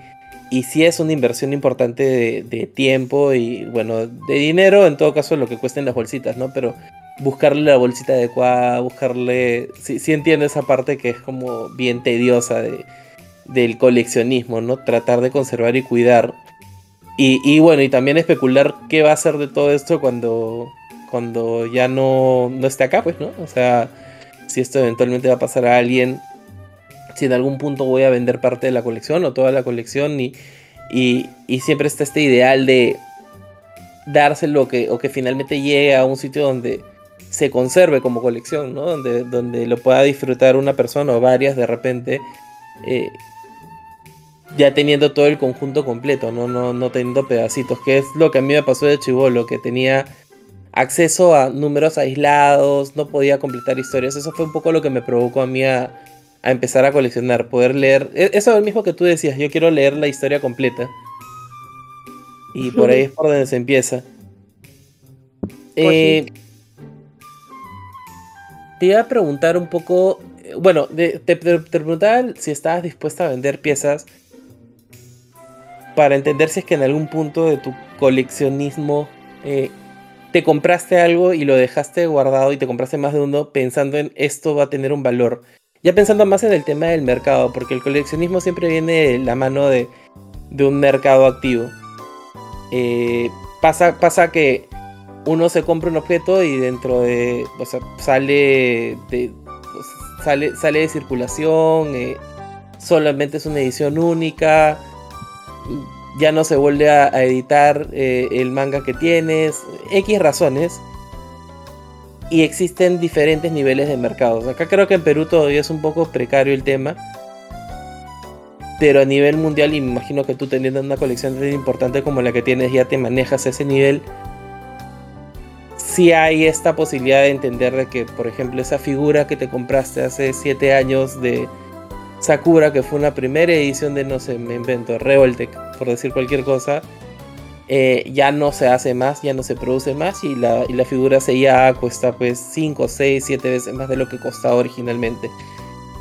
¿Tienes cosas de ese tipo que, has procurado guardar para ya no necesariamente que sean parte de, de tu colección, sino más bien pensando en, en un profit a futuro? Eh, sí, hay eh, de las selladas, están selladas también justamente por eso, ¿no? Porque en algún momento sí he pasado por, por evaluar si podría eventualmente tener un mayor valor. Entonces la respuesta es sí. Eh, no lo he intentado, ojo, eh, pero está, está, digamos, eh, digamos, fue una de, de mis ideas desde, desde siempre. Entonces, por eso también las guardaba selladas, ¿no? Em, no es la mayoría, desafortunadamente, tampoco como para alardear de eso, pero sí hay algunas que creo que están justamente en, en tal nivel de conservación que podría eventualmente ser eh, un- tener un valor alto y por lo tanto podría yo obtener algún ingreso por eso. Em, ¿Y te has dado, y te has dado la, de cara, porque a mí me ha pasado, de lo que pasa en el mercado internacional versus lo que pasa en el mercado local? Básicamente, pues lo que he podido observar es que afuera hay mayor, mayor ingreso, ¿no? O sea, se, ga- se, se gasta más. Eh, y lo he visto más que todo porque la- las personas que les decía que se han contactado conmigo, eh, incluso me han ofrecido, varias veces me han ofrecido comprarme cosas que no podían conseguir. Y yo les decía, pero bueno, al inicio siempre ha sido más que todo yo recomendan- recomendando, oye, pero yo lo conseguí aquí, quizás tú lo puedes conseguir por allá. Eh, entonces, no, no he aceptado ninguna de esas propuestas, por ejemplo, hasta Mm. el momento. Em, y eh, creo que pues no las he aceptado básicamente porque hay, eh, había justamente varios intereses allí que yo quería, todavía quiero hacer. Es em, como todos los registros que hay, es 100% privado, entonces quiero, digamos, antes de dejar la colección o eventualmente venderla en algún momento, quiero dejar registro de la misma. Entonces, básicamente producir contenido, ¿no? Y es por eso que también como uno de los objetivos a corto mediano plazo es que yo tengo es hacer videos o hacer reseñas un poco más extensas y producidas sobre algunos de estas piezas, algunas de estas piezas con su historia. Porque les decía de que pues con todo lo que pude averiguar hay varias cosillas por ahí interesantes, datos interesantes que se ha podido trabajar. Además de que una, una amiga de Chile que también está coleccionando otra serie de Clamp, pues también fue de alguna forma inspiración porque ha lanzado hace poco un sitio web donde está absoluta, parece como una, un- un- una biblioteca virtual así de la serie esta que colecciona. Y la verdad es que es súper buena. Y yo tuve una idea muy parecida cuando estaba todavía en la universidad, pero evidentemente nunca la concreté. Y, y cuando estaba en el, en el colegio todavía recuerdo que yo tenía una web que se llamaba Sakura no Hikari. Y era, era mi web era bien bonita. Yo me hice mi web porque quería hablar sobre Sakura, básicamente, ¿no? Pues su nombre lo dice todo. Eh, esta web, bueno, ya la perdí, no sé, de- debe estar por ahí en algún disco guardado, pero esta web tenía toda la información de mi, de mi colección en ese momento. Y, con- y hacía reseñas de todos los capítulos, no sé, vi cosas bien locas, que tanto tiempo tenía de chivola que, lo hice. Y, eh, y mm, pues no he podido hacer una versión chévere, más moderna, se podría decir, de esa web. Y todavía me quedan las ganas, ¿no? Eh, de hacer algo así como que una biblioteca virtual, ¿no? Y por lo menos dejar un registro digital de, de mi colección em, para que sea fuente de, básicamente fuente de consulta, porque sí hay, o sea, es por lo que he podido averiguar, sí hay investigaciones científicas, me refiero, ¿no? Eh, estudios, tesis, esa onda, con cosas relacionadas a colecciones o coleccionismo en general. Y creo que podría ser una fuente de consulta interesante. Y bueno, otros coleccionistas por allí se puedan en alguna manera, de alguna manera también se- verse eh, quizás eh, con, la necesidad de buscar información de sus piezas y por allí les puedo dar una mano. Em, entonces todavía, digamos, tengo ese pequeño reto y por eso que no me quiero todavía, no me siento todavía preparada de si eventualmente Para dejarla ir. a ir, claro, pero de que, o sea, digamos que en algún momento lo he pensado, claro que sí, ¿no? De, de hecho, hasta en algún momento dije, me dije a mí misma, lo voy a hacer cuando alguien me ofrezca, ¿no? o sea, no estoy buscando, pero digamos que alguien lo, si alguien aparece por allí, estoy segura que no le diría que no, o sea, que le diría que sí. Eh, En pero Estados Unidos pasa mucho eso, ¿no? O sea, pa- pasa mucho que hay, o sea, hay coleccionistas que están justamente en ese momento en el que tú estás y que de pronto pasa algo de la vida, tienen hijos, se casan, este, se van a vivir con alguien más y, y bueno, es, ese es como el, el catalizador que ya hace que tomen una decisión respecto a su colección, ¿no? Porque necesitan el espacio, porque necesitan el dinero, porque necesitan eh, liquidar de alguna forma esto y, y bueno, ahí eso es lo que uno encuentra en, en eBay, ¿no? Que muchas veces te venden lotes de, de colecciones completas por precios que no necesariamente representan el esfuerzo que la persona invirtió durante años en, en compilar todo este material, en coleccionar, en juntar. Una pregunta, ¿y qué te, pas- qué te pasaría si de pronto una pieza de tu colección así querida termina en manos de un patán como Logan Paul? No, no sé- no- no- no- no- no sé si, si, si están al tanto, pero por ejemplo lo que este payaso sí. hizo con las tarjetas Pokémon. La puso de collar, sí. Eh, no, no, no he visto, la verdad. Creo que es un youtuber que una vez lo criticaron por algo de Japón, creo. Así es. Sí, él, él fue muy criticado porque justamente fue eh, a cubrir un viaje que tuvo a Japón y se metió al bosque de Akihabara. Sí, me acuerdo. Aquí, Sí, sí, Akihabara, Akihabara no, al bosque de... Ay, se me fue el nombre. De los suicidios. eh, algo de suicidio, me acuerdo. Así es. Nada, como no estoy muy enterada, eh, por lo que me cuentan, pues obviamente sería triste, ¿no? Pero bueno. eh, No, es- mejor no. si la decisión- Aokija- Aok- Aokigahara me confundió horrible. Bueno, y fil- filmó Sí. un este a Un una persona que un cuerpo que encontraron en el camino y su reacción fue un poco estúpida. Y fue muy criticado por eso, pero después reapareció y, y bueno, tuvo una cosa con unas tarjetas de Pokémon que eran carísimas, este, que obviamente eran piezas de de colección y, y- son y piezas son- sí, o sea, que, que tienen mucho costo y el tipo las usó como un collar, no sé.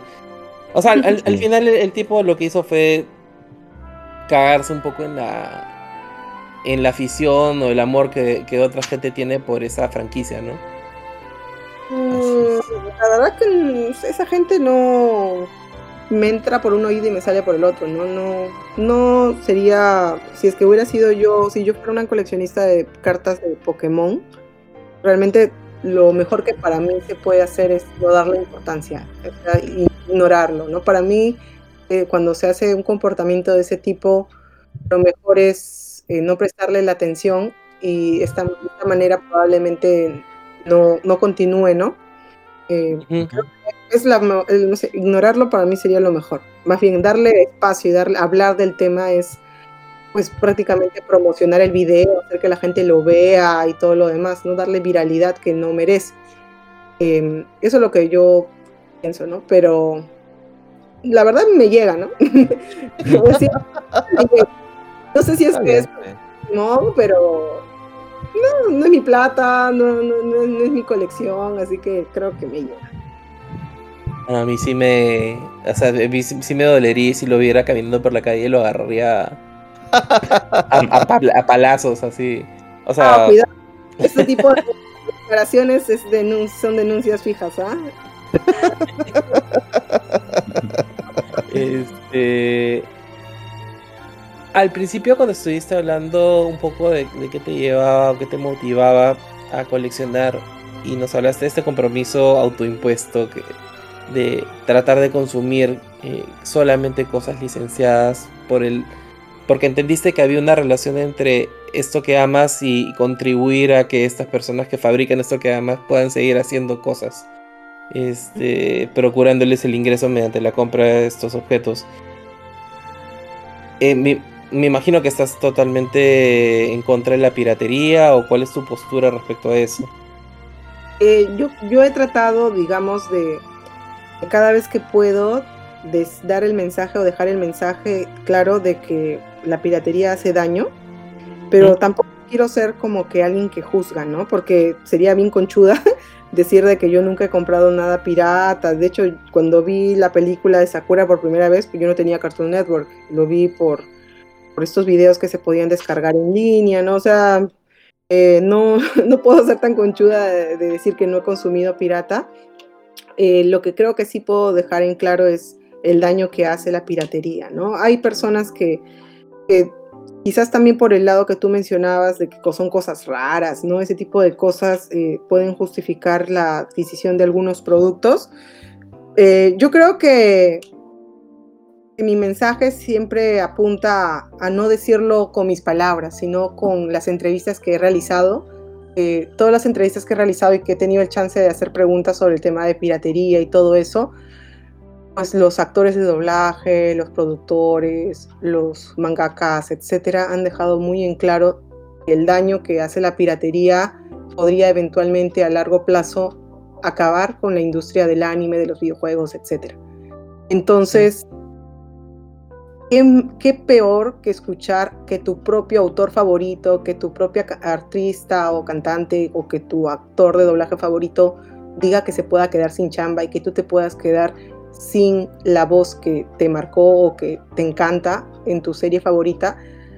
Creo que eso me hace pensar dos veces al momento de decir, pues, ah, qué bonito esto, me lo voy a comprar porque está 50 soles, otra 30 soles, 10 soles, menos que lo que cuesta el producto original, ¿no? Eh, personalmente a mí eso me hace, me, sensibiliza de alguna manera. No sé si al resto eh, lo hace, le genera esa misma reacción, pero después de escuchar cientos de entrevistas con ese mismo discurso, pues yo ya me lo creí al 100%, o sea, ¿por qué dudar? Entonces, como que ya en mi cabecita entró esa idea de tratar, por lo menos, de, de difundir un poquito el tema este de original, todo lo original que se pueda.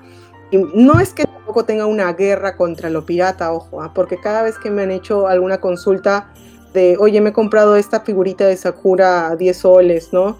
Está bien bonita, no sé qué. Y de hecho, por ejemplo, hace poco tuve una anécdota totalmente inocente. Una amiga quería hacerme un regalo y me compró un póster de Sakura, que no era oficial, evidentemente, pero era un regalo. O sea, ¿cómo le podía decir, oye, Claro. chao, quédate, no quiero tu regalo, ¿no? Eh, No lo hasta- a- eh, no, claro, ¿no? En- como ella sabe que me gusta y que colecciona y todo eso, toma para tu colección, me dijo. Toda inocente, evidentemente. Eh, yo le expliqué, obviamente, de que desafortunadamente no iba a poder entrar en mi colección, o sea, oficial, digamos, pero que evidentemente iba a quedar como un bonito regalo, ¿no? Para mí. ¿no? Y hasta lo tengo en casa, ¿no? Acá lo tengo en casa y si ella algún día visita mi casa lo va a ver. Em, pero digamos que yo conscientemente diga, me voy a comprar esto pirata, no, personalmente no. Em, y si es que, y tampoco tengo esta, o sea, como les decía, no tengo esta como quedando con mi hood, con, con mi, con mi, este, jugando, ¿no? A. Jugando. No, Claro, claro. Realmente no quiero tampoco dejar esa posición eh, porque, o sea, hay todas las condiciones, ¿no? Yo cuando era chica, sobre todo cuando era chica o cuando estaba recién empezando en la universidad, no tenía el dinero para comprarme cosas originales, ¿no? Todavía tengo algunas cositas, como les decía, que son 100% bamba piratas, eh, que cuido todavía por, por pues, cariño eh, y que conscientemente las compraba, ¿no? Pero en- digamos que cada uno tiene conciencia, ¿no? Entonces, si es que si se siente bien y cree que por el momento pues les alcanza para eso y, y son felices, yo realmente no les, no les culparía, ¿no? No, O sea, no de les- hecho, de, de hecho, siempre están los dos lados, ¿no? Por un lado está esta parte súper válida de, de apoyar en, en todo lo posible a la industria que amas. Pero por el otro lado también, o sea, especialmente viviendo y viniendo de un país este, en desarrollo como lo es el Perú, donde eh, la piratería siempre ha estado tan presente, hay que reconocer que la piratería también ha permitido democratizar un montón de cultura, ha permitido hacer que llegue un montón de cosas que en términos normales no hubiera podido llegar a un gran sector de la población, ¿no? Eh, no, no todo el mundo tiene acceso a poderse comprar o poder pagar eh, por un tomo original de manga, por un este, por una suscripción a- mensual a un Crunchyroll. Y justamente son estas alternativas que de hecho no es la, la forma óptima, o sea, lo ideal sería que esto sea accesible para todos, eh, pero no sea así, porque al final tiene un costo.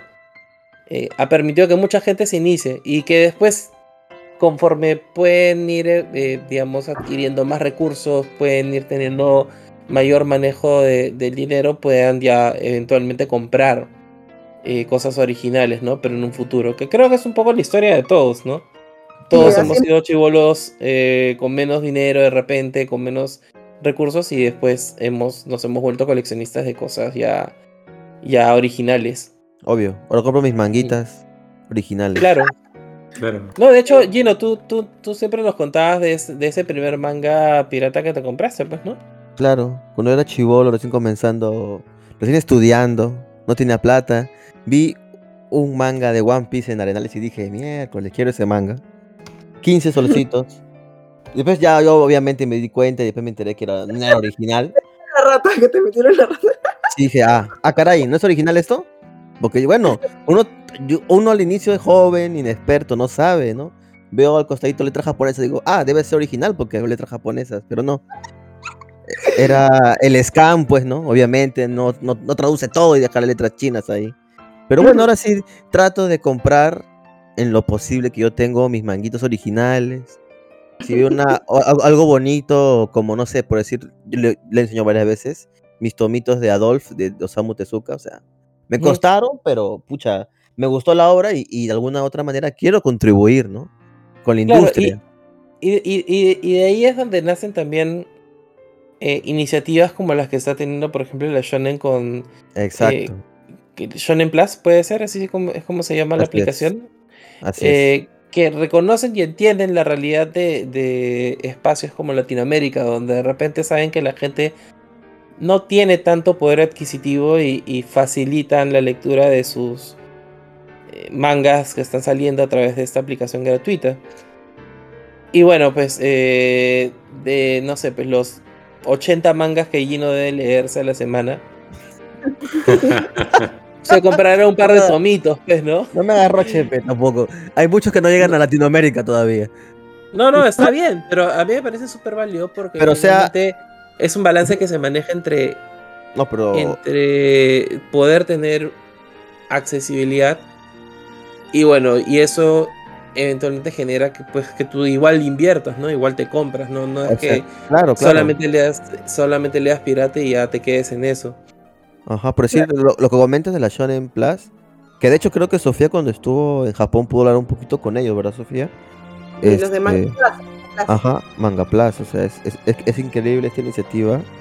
Yo por decir, antes me leía mis manguitas ahí en tu manga online. Ahora ya me espero, me espero a domingo y leo ahí mi, veo ahí mi One Piece, mi Mash, le- mi Rotor Stone, pues no, ya con la tranquilidad de que estoy, de alguna otra manera con los anuncios que tienen, que no de hecho son anuncios para nada, este, que te aparece la ventanita colgando en medio de las letras, ¿no? O sea, lees tu capítulo tranquilo y al final una, un anuncio que, pucha, lo puedes pasar sin ningún problema. O sea, no, no te obstruye la, la vista al manga, ¿no? Como otras No, apps pero o páginas. a pesar de eso, pues a cada rato en los grupos veo las scans y todo eso igual. Eh, no, no sé qué tanto, es, un buena, es una buena pregunta, pero no sé qué tanto habrá reducido el tema de piratería, ¿no? Pero en todo caso, lo que eh, de alguna manera como coleccionista quizás también me, me duele es que, o sea, una cosa es quizás consumir pirata y quizás a, a veces, no, no puedo decir que no, arrepentirte y luego tratar de conseguir eso original, ¿no? Eh, o en todo caso tratar de compensar de alguna manera, ¿no? Como para que no sea como el pecado, ¿no? Pero otra cosa es que difundas la piratería, ¿no? O sea, que agarras y tuitees el link del- de tu página. De- Uy, y acá, acá, acá es donde justamente quería hablar Lo de... picante. No, acá viene la parte picante y, y este guardadito que tenía para los amigos, bueno, el amigo Jorge Pegaso, que en realidad no sé si, si él precisamente es la persona a quien le debería caer el palo, pero, pero sí al grupo eh, que creo del cual es parte, que creo que es Atena No Saintos o algo así, Sí. Sí, que- es como el, el grupo de... Y es algo que pasó hace millones de años atrás, ¿no? En algún eh, Otaku Fest o uno de estos de estas convenciones que medio improvisadas que tenemos acá en Perú, donde el grupo estaba exponiendo parte de la colección de, de Jorge. Eh, y, y me parecía lindo, ¿no? O sea, finalmente qué paja que, que haya alguien que tenga acceso a un montón de, de piezas originales, haya tenido el poder adquisitivo de comprarlas este, y las comparta con la gente que está yendo. Pero lamentablemente, y eso es algo que sí me pareció bien hipócrita de parte de este grupo, y ahí es donde me empezaron a- me empezó a generar esta cosa de no entender si, si estaba bien o estaba mal. Era que en el mismo puesto ellos vendían una serie de, de- de objetos que no estaban licenciados. O sea, finalmente eran piratas. yo, piratas. tanto esto, ya, y, que y- es- y era como que Sí, quiero y que- es como que el autor Ok, me pueda declaro seguir como fanático de una que- franquicia o, de- o que saque más la amo al futuro, punto de ser que la probablemente uno de industria siga para adelante y eso que hay en el solamente mundo se mediante franquicia. Tengo compras todo un grupo que de- sabes de que van a ir que también son ellos, ¿no? Que amantes de misma fracción de eso pronto que en ese pagando con este grupo les va a llegar a ellos y estos- obviamente ningún producto pirata esta- termina ahí. esta- Los, esta los piratería. los Así es. polos Lo- que ahora soy Eh, eh, Otaku Fest, peón. llaveros, Volver algún día. Fest, Ah, ya. Volver algún día. Una. Pero ese pata, ese pata tiene esto todavía, creo, su colección en Plaza Norte. ¿ah? Hace unos Tiene, meses tiene un espacio. Y tiene un está ahí espacio, con espacio de todo lo que es su colección. Hay hasta Chocopunch que había en la- an- antiguamente y un montón de cositas más. A la miércoles, No, de hecho debe tener ba- bastantes cosas. Y ojo que el comentario este no es contra él, sino es eh, con, con- contra el, lo que me encontré en ese momento, ¿no? No sé si ellos han corregido su, sus Claro, prácticas, no sé si han cambiado, pero en ese momento sí me, me sorprendió. Incluso y- y escribí un artículo en su momento sobre, sobre el tema que me, me, me parecía muy sorprendente que un club que era fanático de esto hiciera cosas que termine- podrían terminar destruyendo lo que tanto aman. Eh, y acá y acá ya viene un poco ya la, la- la- ya como para cerrar y que lo, lo hemos mencionado un poquito antes pero creo que no, no hicimos tanto énfasis. En qué momento ya el coleccionismo se vuelve acumulación en qué momento ya perdemos el control de esto que estamos coleccionando y ya eh, perdemos la cuenta perdemos este noción de qué es lo que tenemos eh, solamente adquirimos por tenerlo, pero ya ni siquiera disfrutamos o usamos el producto, eh, lo almacenamos, no lo catalogamos, no lo podemos exhibir. y termina Fácil. siendo un problema, un problema logístico porque ocupa espacio, consume recursos en cuanto a dinero. eh, y en qué momento te pones un padre, porque creo que cualquier coleccionista en un momento se, se ve con esa con esa limitante, ¿no? Pucha, ¿Cuál es- fácil cuál es? cuando, fácil cuando A ver, compras este una figurita porque se te, se te un sticker, ¿no? o, sea, o sea, o sea, Celso, vamos. Solamente fue una figurita que se te rompe, compraste una figura entera. No, mentira. Bien. Eh, No, yo, yo, por ejemplo, yo sí, yo sí tengo un tema y, y sí lo reconozco porque sí tengo ciertas tendencias obsesivas que me llevan a, a comprar más de lo que puedo llegar a consumir a veces y, y es algo con lo que trato de lidiar día a día, ¿no? Trato de controlarlo, trato de, de ocuparme de esa colección. De hecho, ustedes son conscientes porque últimamente hemos estado hablando de eso, de mi necesidad de un nuevo librero para poder acomodar eh, todos los mangas que he ido comprando en, en los últimos años que ya no me entran en los libreros que tenía y, y sí, vas a sí un es- cuatro más si sigues sí así, es- Celso. no, y, si- y es un nicho porque todo requiere mantenimiento. O sea, los libros se tienen que desempolvar, las figuritas también acumulan polvo, hay que limpiarlas. Este, Es, es un trabajo, obviamente, es todo un trabajo. un, es un trabajo que a veces uno ingenuamente cree que va a poder hacer o, que simplemente no lo, no, lo, no lo piensa y bueno, terminas convirtiendo una afición en algo que se transforma en una tarea, en, un- una cosa que demanda tiempo, demanda esfuerzo y, ya deja de ser tan divertida como originalmente era.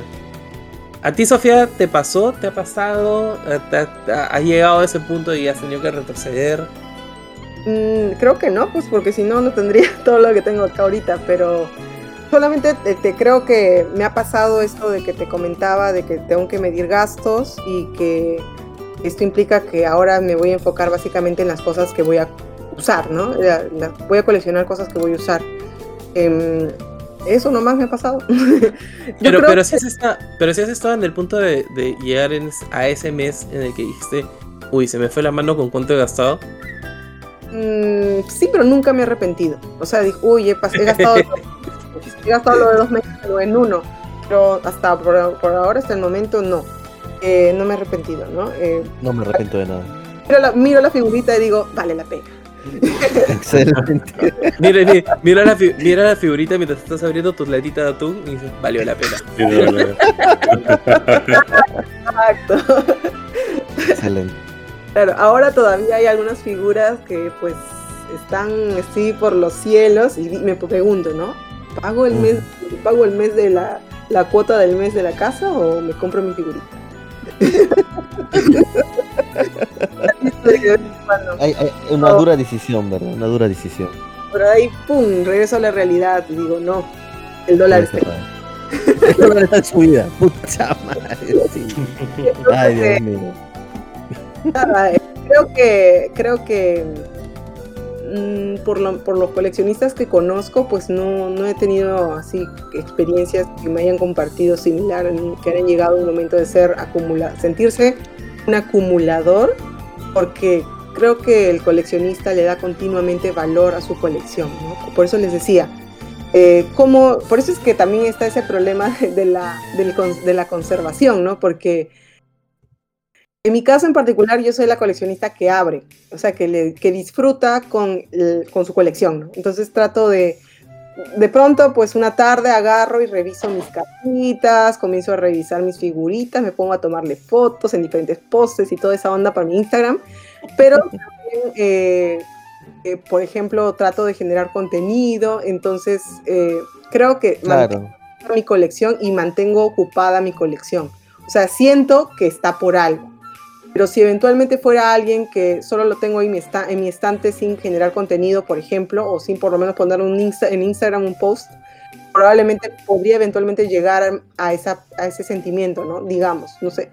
Pero si, por ejemplo, eh, no sé, por ahí lanzara un podcast y hiciera una versión en podcast de cada ítem de mi colección, pues esto también sería una, es una recomendación para ti, es que quizás lances tu podcast de tus colecciones y así las sientas, revalores cada una de tus piezas. En algún momento eh, sientes o has sentido que estás siendo un, un acumulador, ¿no? Em, Claro. Hay varias formas. A- Aquí va Nights es eso, ¿ah? Por si acaso. Es la forma de validar mi colección. Es como para- cada vez que, que, Con- Bonnie, con- mi flaca- confirmo. que mi flaca me pregunta, ¿qué, ¿necesitas de nuevo comprarte otro manga? No, es que justo vamos a hablar de eso en Aquí va Nights. Lo voy a sortear. Voy a sortear. lo, ¿no? lo agarra de excusa eso, Celso, ya. Para una tarea, una tarea, Es para una tarea, exacto. para mi podcast también. Bueno, Celso, creo que podemos dar por terminado este episodio de Akiba Nights. La verdad que Este, este, chi- este chibi que no fue tan chibi de nuevo. De nuevo no fue tan chido. Es que el tema es muy interesante. Y la verdad que. Sofía, muchísimas gracias por aceptar esta invitación. Esperamos más adelante volver a, a invitarte, ¿no? Para algún otro tema. De, esperemos que puedas volver, ¿no? Este, bueno, y para terminar y concluir, nosotros siempre en Akiba Nights damos unas recomendaciones que pueden hacer absolutamente cualquiera, no necesariamente ligado a anime o manga, puede ser una banda musical, un libro, etcétera, ¿no? Este, Celso, ¿qué recomendación nos tienes para esta, para esta semana? ¿Qué recomendación tengo? Yo recién he empezado a leer, o sea, rara- raras veces este, recomiendo cosas que recién empiezo a leer porque prefiero terminarlo antes, pero me ha sorprendido mucho la premisa.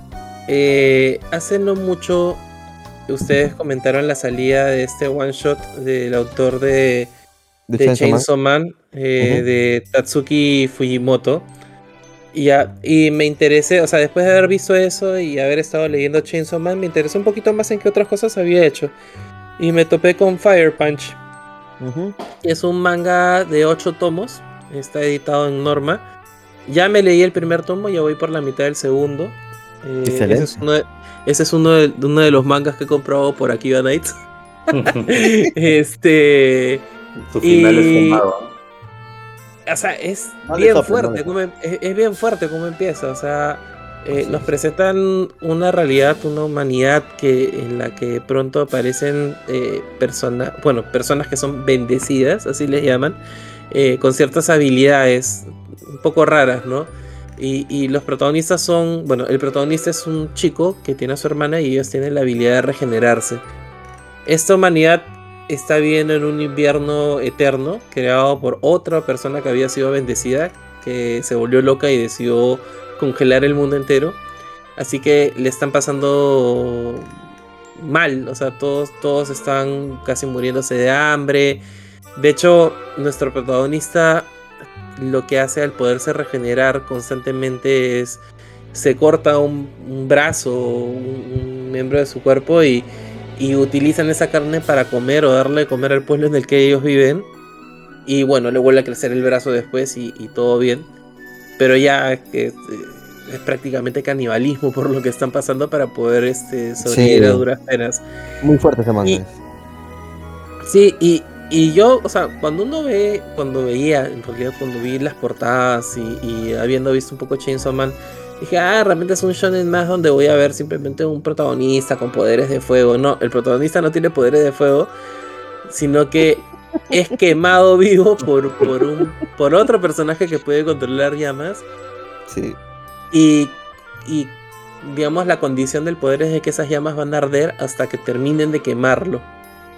Eh, Imagínate, y, el, y, el, y el protagonista se regenera constantemente y de hecho toma la decisión de... O sea, él podría dejar de activar, digamos, su poder o, o no concentrarse y dejar que las llamas lo consuman. Pero no, acá él pelea contra el dolor y pelea contra todo porque quiere vengarse. Y es un, un personaje que constantemente está quemándose. O sea, es un, un cuerpo quemándose que está buscando venganza. Y, bueno, ahí ya se va desarrollando el resto de la historia que, que ya iré descubriendo. Y espero que ustedes también descubran si es que me hacen caso con la recomendación. Pero, pero he empezado bastante fuerte con la pata en alto y me, y me ha gustado un poco cómo lo trata. Y, y hay personajes que, que tienen esta ligereza que también tiene Chainsaw Man, que son como medio. No voy a decir simples, sino más bien como nihilistas, como que ya les importa todo un pepino. Y, es, y están un poco hasta tocados en la cabeza por, por esta situación tan dura por la que están viviendo, donde ya hacen cosas medio sin sentido, pero hace que, se- que la historia se mueva. Como esta tipa que está tratando de filmar su película. Me Excelente. parece. Ajá. Así que les recomendaría esto: el, el Fire Punch del autor eh, Tatsuki Fujimoto. Eh, como les decía, ya está editado por Norma Editorial. Son ocho tomos. Eh, Una serie relativamente corta, pues, ¿no? O sea, Ajá, así que está bueno. Si les ha gustado eh, Chainsaw Man y, y si les ha gustado ese one shot que salió, ¿cómo se llamaba Gino el one shot? eh, Blue Lock, creo que era. Blue Box. Ah, no sé eso. Una cosa así era. Pero igual, Ajá. ese, ese lo tienen en la. De hecho, ese one shot lo pueden leer en la Shonen Plus. Así que dense una vueltita por la Shonen Plus y, y revísenlo. Este, Luis, ¿cuál será tu recomendación? No recomiendas la película de Evangelion porque ya hicieron un programa de Evangelion. Sí, pero. La puedo recomendar otra vez. No, en verdad hoy día me has agarrado así de, de improviso y lo único que he estado leyendo esta semana, gracias a que me prestaron, fue Mouse. Fue este cómic y muy, muy bueno, divertido y un poco ácido hasta cierto punto, pero retrata pues una, una, una visión bien humana desde la perspectiva de- del padre del autor en sí, ¿no? Y este padre es pues por momentos cae en el estereotipo del, del judío, por momentos empatizas con él sobre todo lo que ha sufrido y aprendes bastante, ¿no? Es otra- una, una perspectiva bastante única y lo Pero recomiendo. cuéntale si a la gente un poquito no de qué va, pues. Cuéntale a la ya. gente un poquito de qué va, pues. La gente se va a quedar majando corchos si no. Sí, sí, sí. No, pero al contrario, para no ser tan spoilero como antes era. Se trata. no. Se trata de una- la historia del, del punto de vista del padre del autor, que es un sobreviviente del holocausto del- durante la Segunda Guerra Mundial. Y está dibujado y plasmado mediante un cómic donde los judíos son representados como ratones y los alemanes representados como gatos. Por ahí también los polacos como, como cerdos, ¿no? Y en eso va la, la trama. No digo más porque ya sería muy... Está bien, De está bien. hecho, de hecho, Mouse de Art Spiegelman es, es un cómic eh, que es bastante recomendable y, y que de hecho es una de- un- uno de estos cómics independientes que son como lecturas obligatorias para la gente que, que le interesa leer algo más que de superhéroes cuando se, se adentra en el mundo de- del cómic norteamericano. Bueno, Sofía, ¿tú quieres recomendar algo para esta semana? Mm, claro, creo que sí. Ah, me- si me dices que puede ser cualquier cosilla. Cualquier eh, cosilla. eh, bueno, quizás para, para sugerir un, un K-drama. eh, se llama Mi compañero de cuarto es un zorro de nueve colas. para los que les gusta Naruto, para los que les gusta de Naruto, por ahí. De hecho, hay varios, algunos, no, no es el único, hay por lo menos dos que he visto recientemente que tiene que ver con los zorros de nueve colas justamente.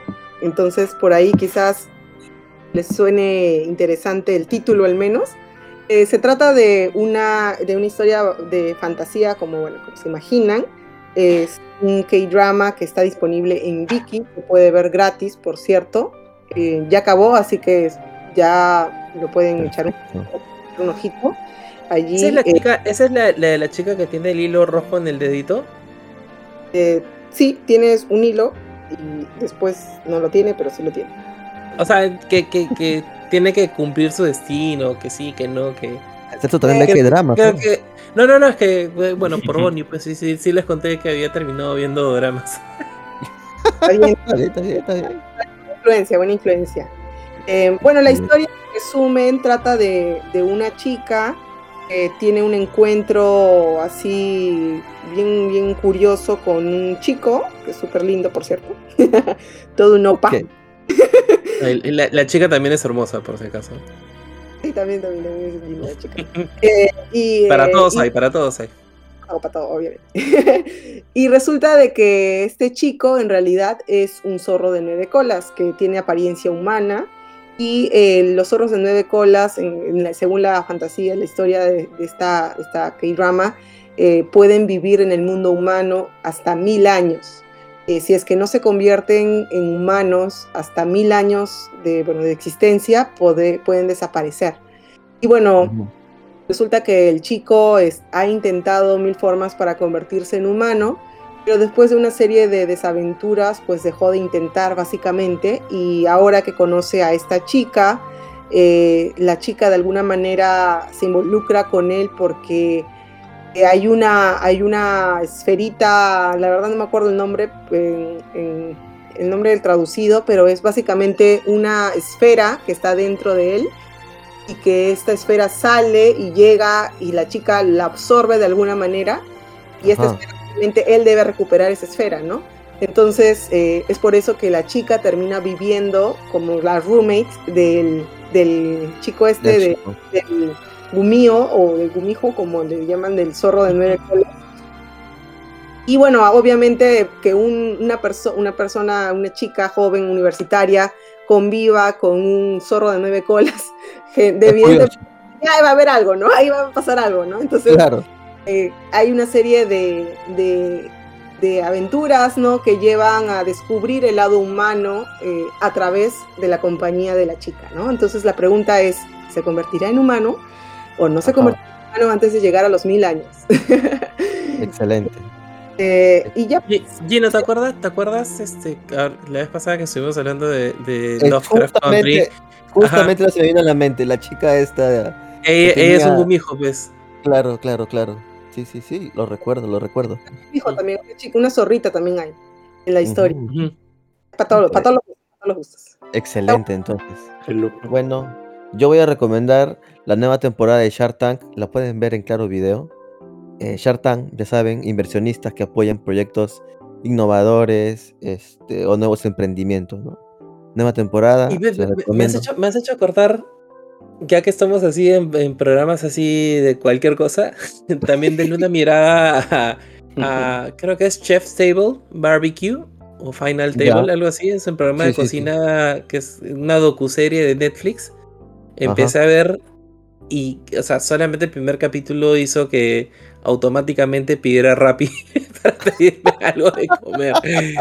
No, es increíble la forma en cómo cuentan la historia de, de- Bueno, en el primer episodio te presentan a este chef que, que prácticamente hace hasta ensaladas a la parrilla. Y si quieren entender cómo es una ensalada a la parrilla, vean el episodio. Van a babear. Van a quererse comprar su, su pasaje a Australia para ir a, a Sydney ahí a, a probar a, eso. prom- a probar eso. Bueno, bueno, perfecto. Entonces, con eso damos por terminado el episodio de Akiba Nights. Ya saben de seguir nuestras redes sociales. Y nada, hasta la próxima. Bye bye. Chao. Cuídense. Au.